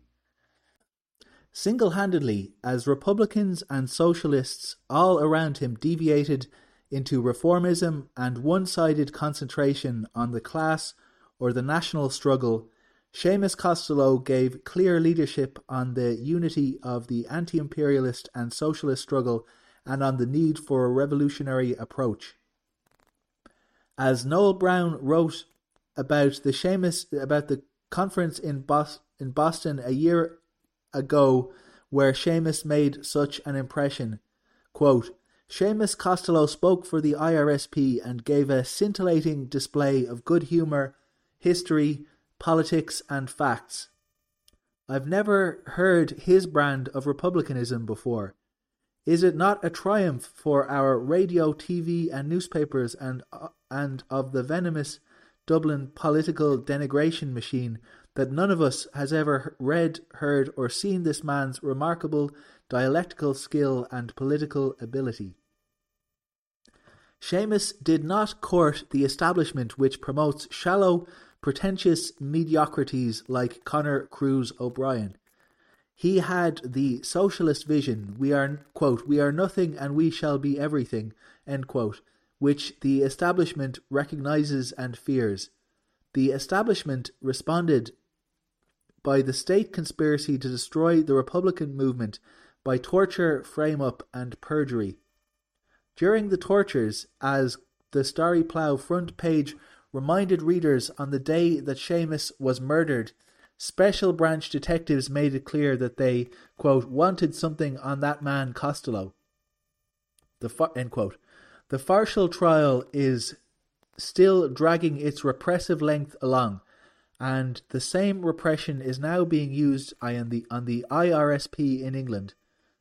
Clearly, Seamus Costello, like James Connolly in his day, was the single greatest threat to British imperial British interests in Ireland. This became clear to Noel Brown at Boston as he wrote, quote, they will have to shoot him or to jail him or get out of his way, but they certainly won't stop him. Costello, the revolutionary Marxist socialist whose ambition is a secular, pluralist, united socialist republic, won't go away until he gets it, end quote. Owed allegiance only to the working class. Seamus's socialism was profound and practical. He came from farming background and was, and he always championed the rights of the working farmer. The day before he was shot, he was arguing at a Wicklow agricultural meeting for the redistribution of large ranching estates among small farmers to make their holdings viable and to save them from the destruction the E E C is planning for them. He had total faith in the working class and he owed allegiance only to them. He spoke in the accents of the people and the workers and the small farmers of Bray and every part of Ireland, and above all the working class of Dublin knew him as one of their own. He was militantly proud of his I T G W U badge and of his presidency of the Bray Trades Council. His republicanism and his socialism were not two competing strands but an authentic unity. He saw the interrelationship of the class and national struggle as no one in Ireland since Connolly had done. He thought for a while this vision could be attained by the official Republican movement until he saw them abandon the anti-imperialist national struggle and turn to social reformism. He fought to win, not to compromise.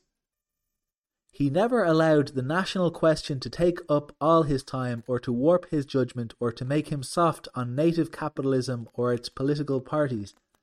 His life was motivated by a burning sense of justice, and he seethed with indignation at the injustices and monumental stupidities of capitalist society in Ireland and on the world scale. He fought relentlessly, imperiously, imperiously against oppression of all forms and national oppression, wage slavery, unemployment, slum housing, starvation, and criminally inadequate social services.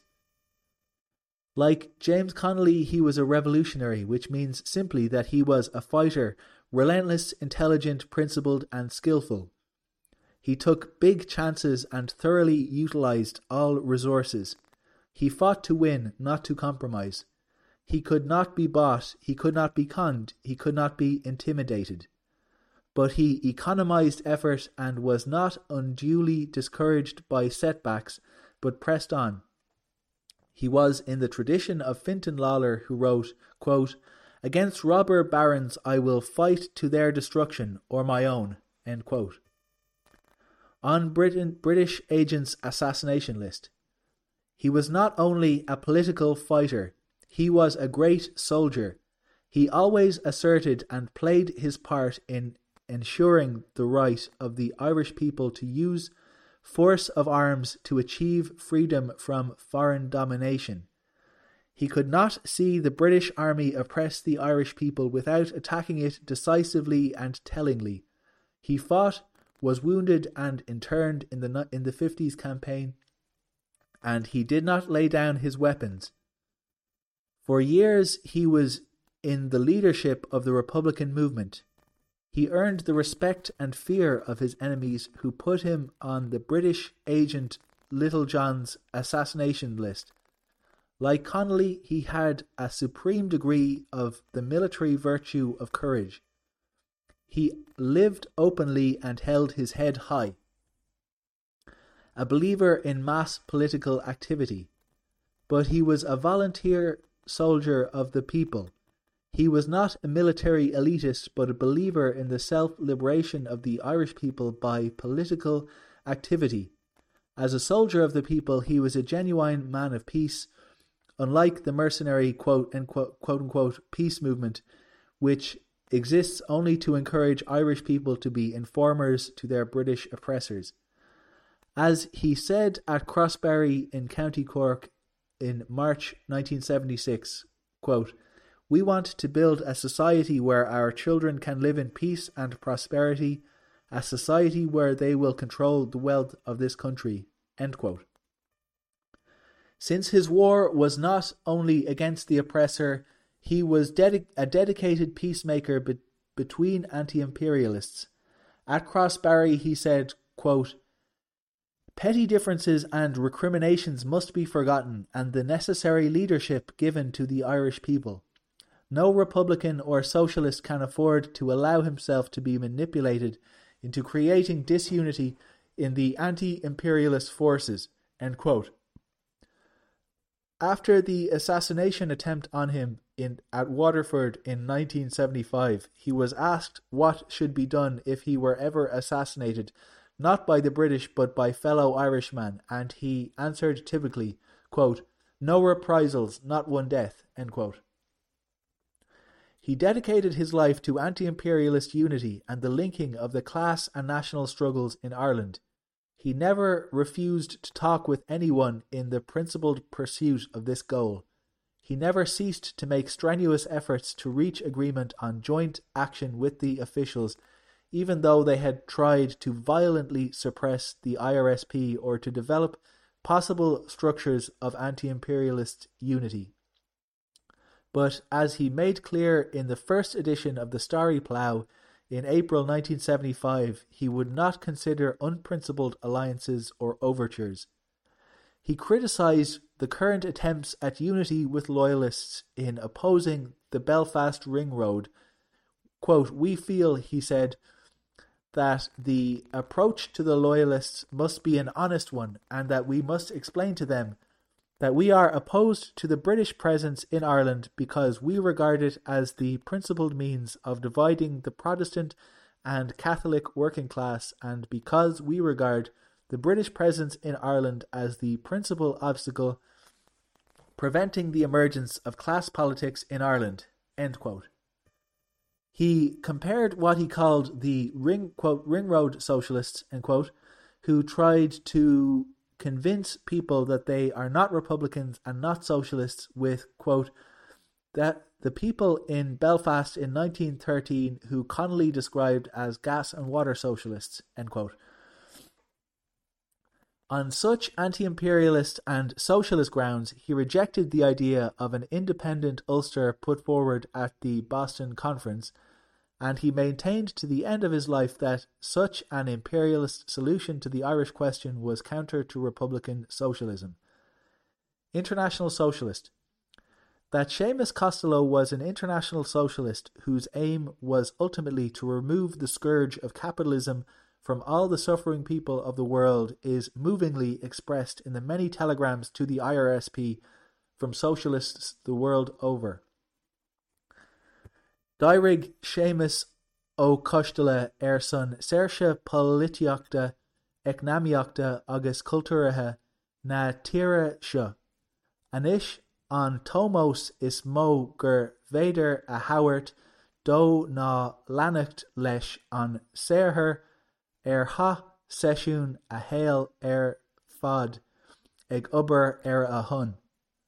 Derbhamid an seo inniu go bhfuil sé i gceist a gcuin leanacht leis an obair seo. Tá Saoirse na tíre seo le baint amach fós.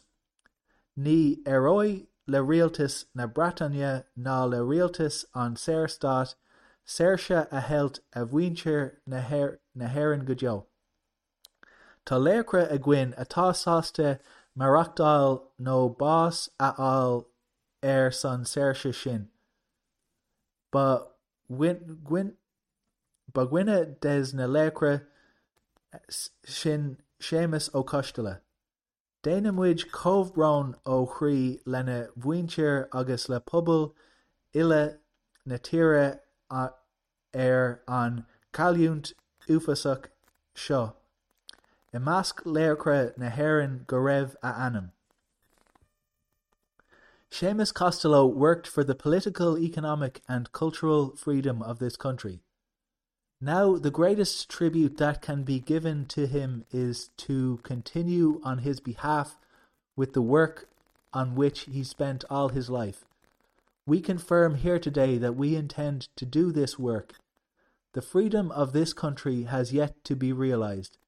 The British government and the government of the Free State will never succeed in concealing freedom from the Irish people. We have heroes who are willing to live or die for that freedom. One of these heroes was Seamus Costello. We expend, we extend our deepest sympathies to all his people and to the name, nation's people on this terrible loss. Irish fame includes his name. The I R S P will go on. Today we lay to rest a great Irish Republican Socialist. To know him was a privilege. To call him comrade was an honour. To be associated with him was to be inspired by his greatness and to learn new dimensions of human possibilities. But the greatest lessons we have learned from our great leader are rationality and persistence, and in the spirit of Seamus Costello, his organisation will go on striking at imperialism and preparing the Irish people to take their part in the liberation of mankind.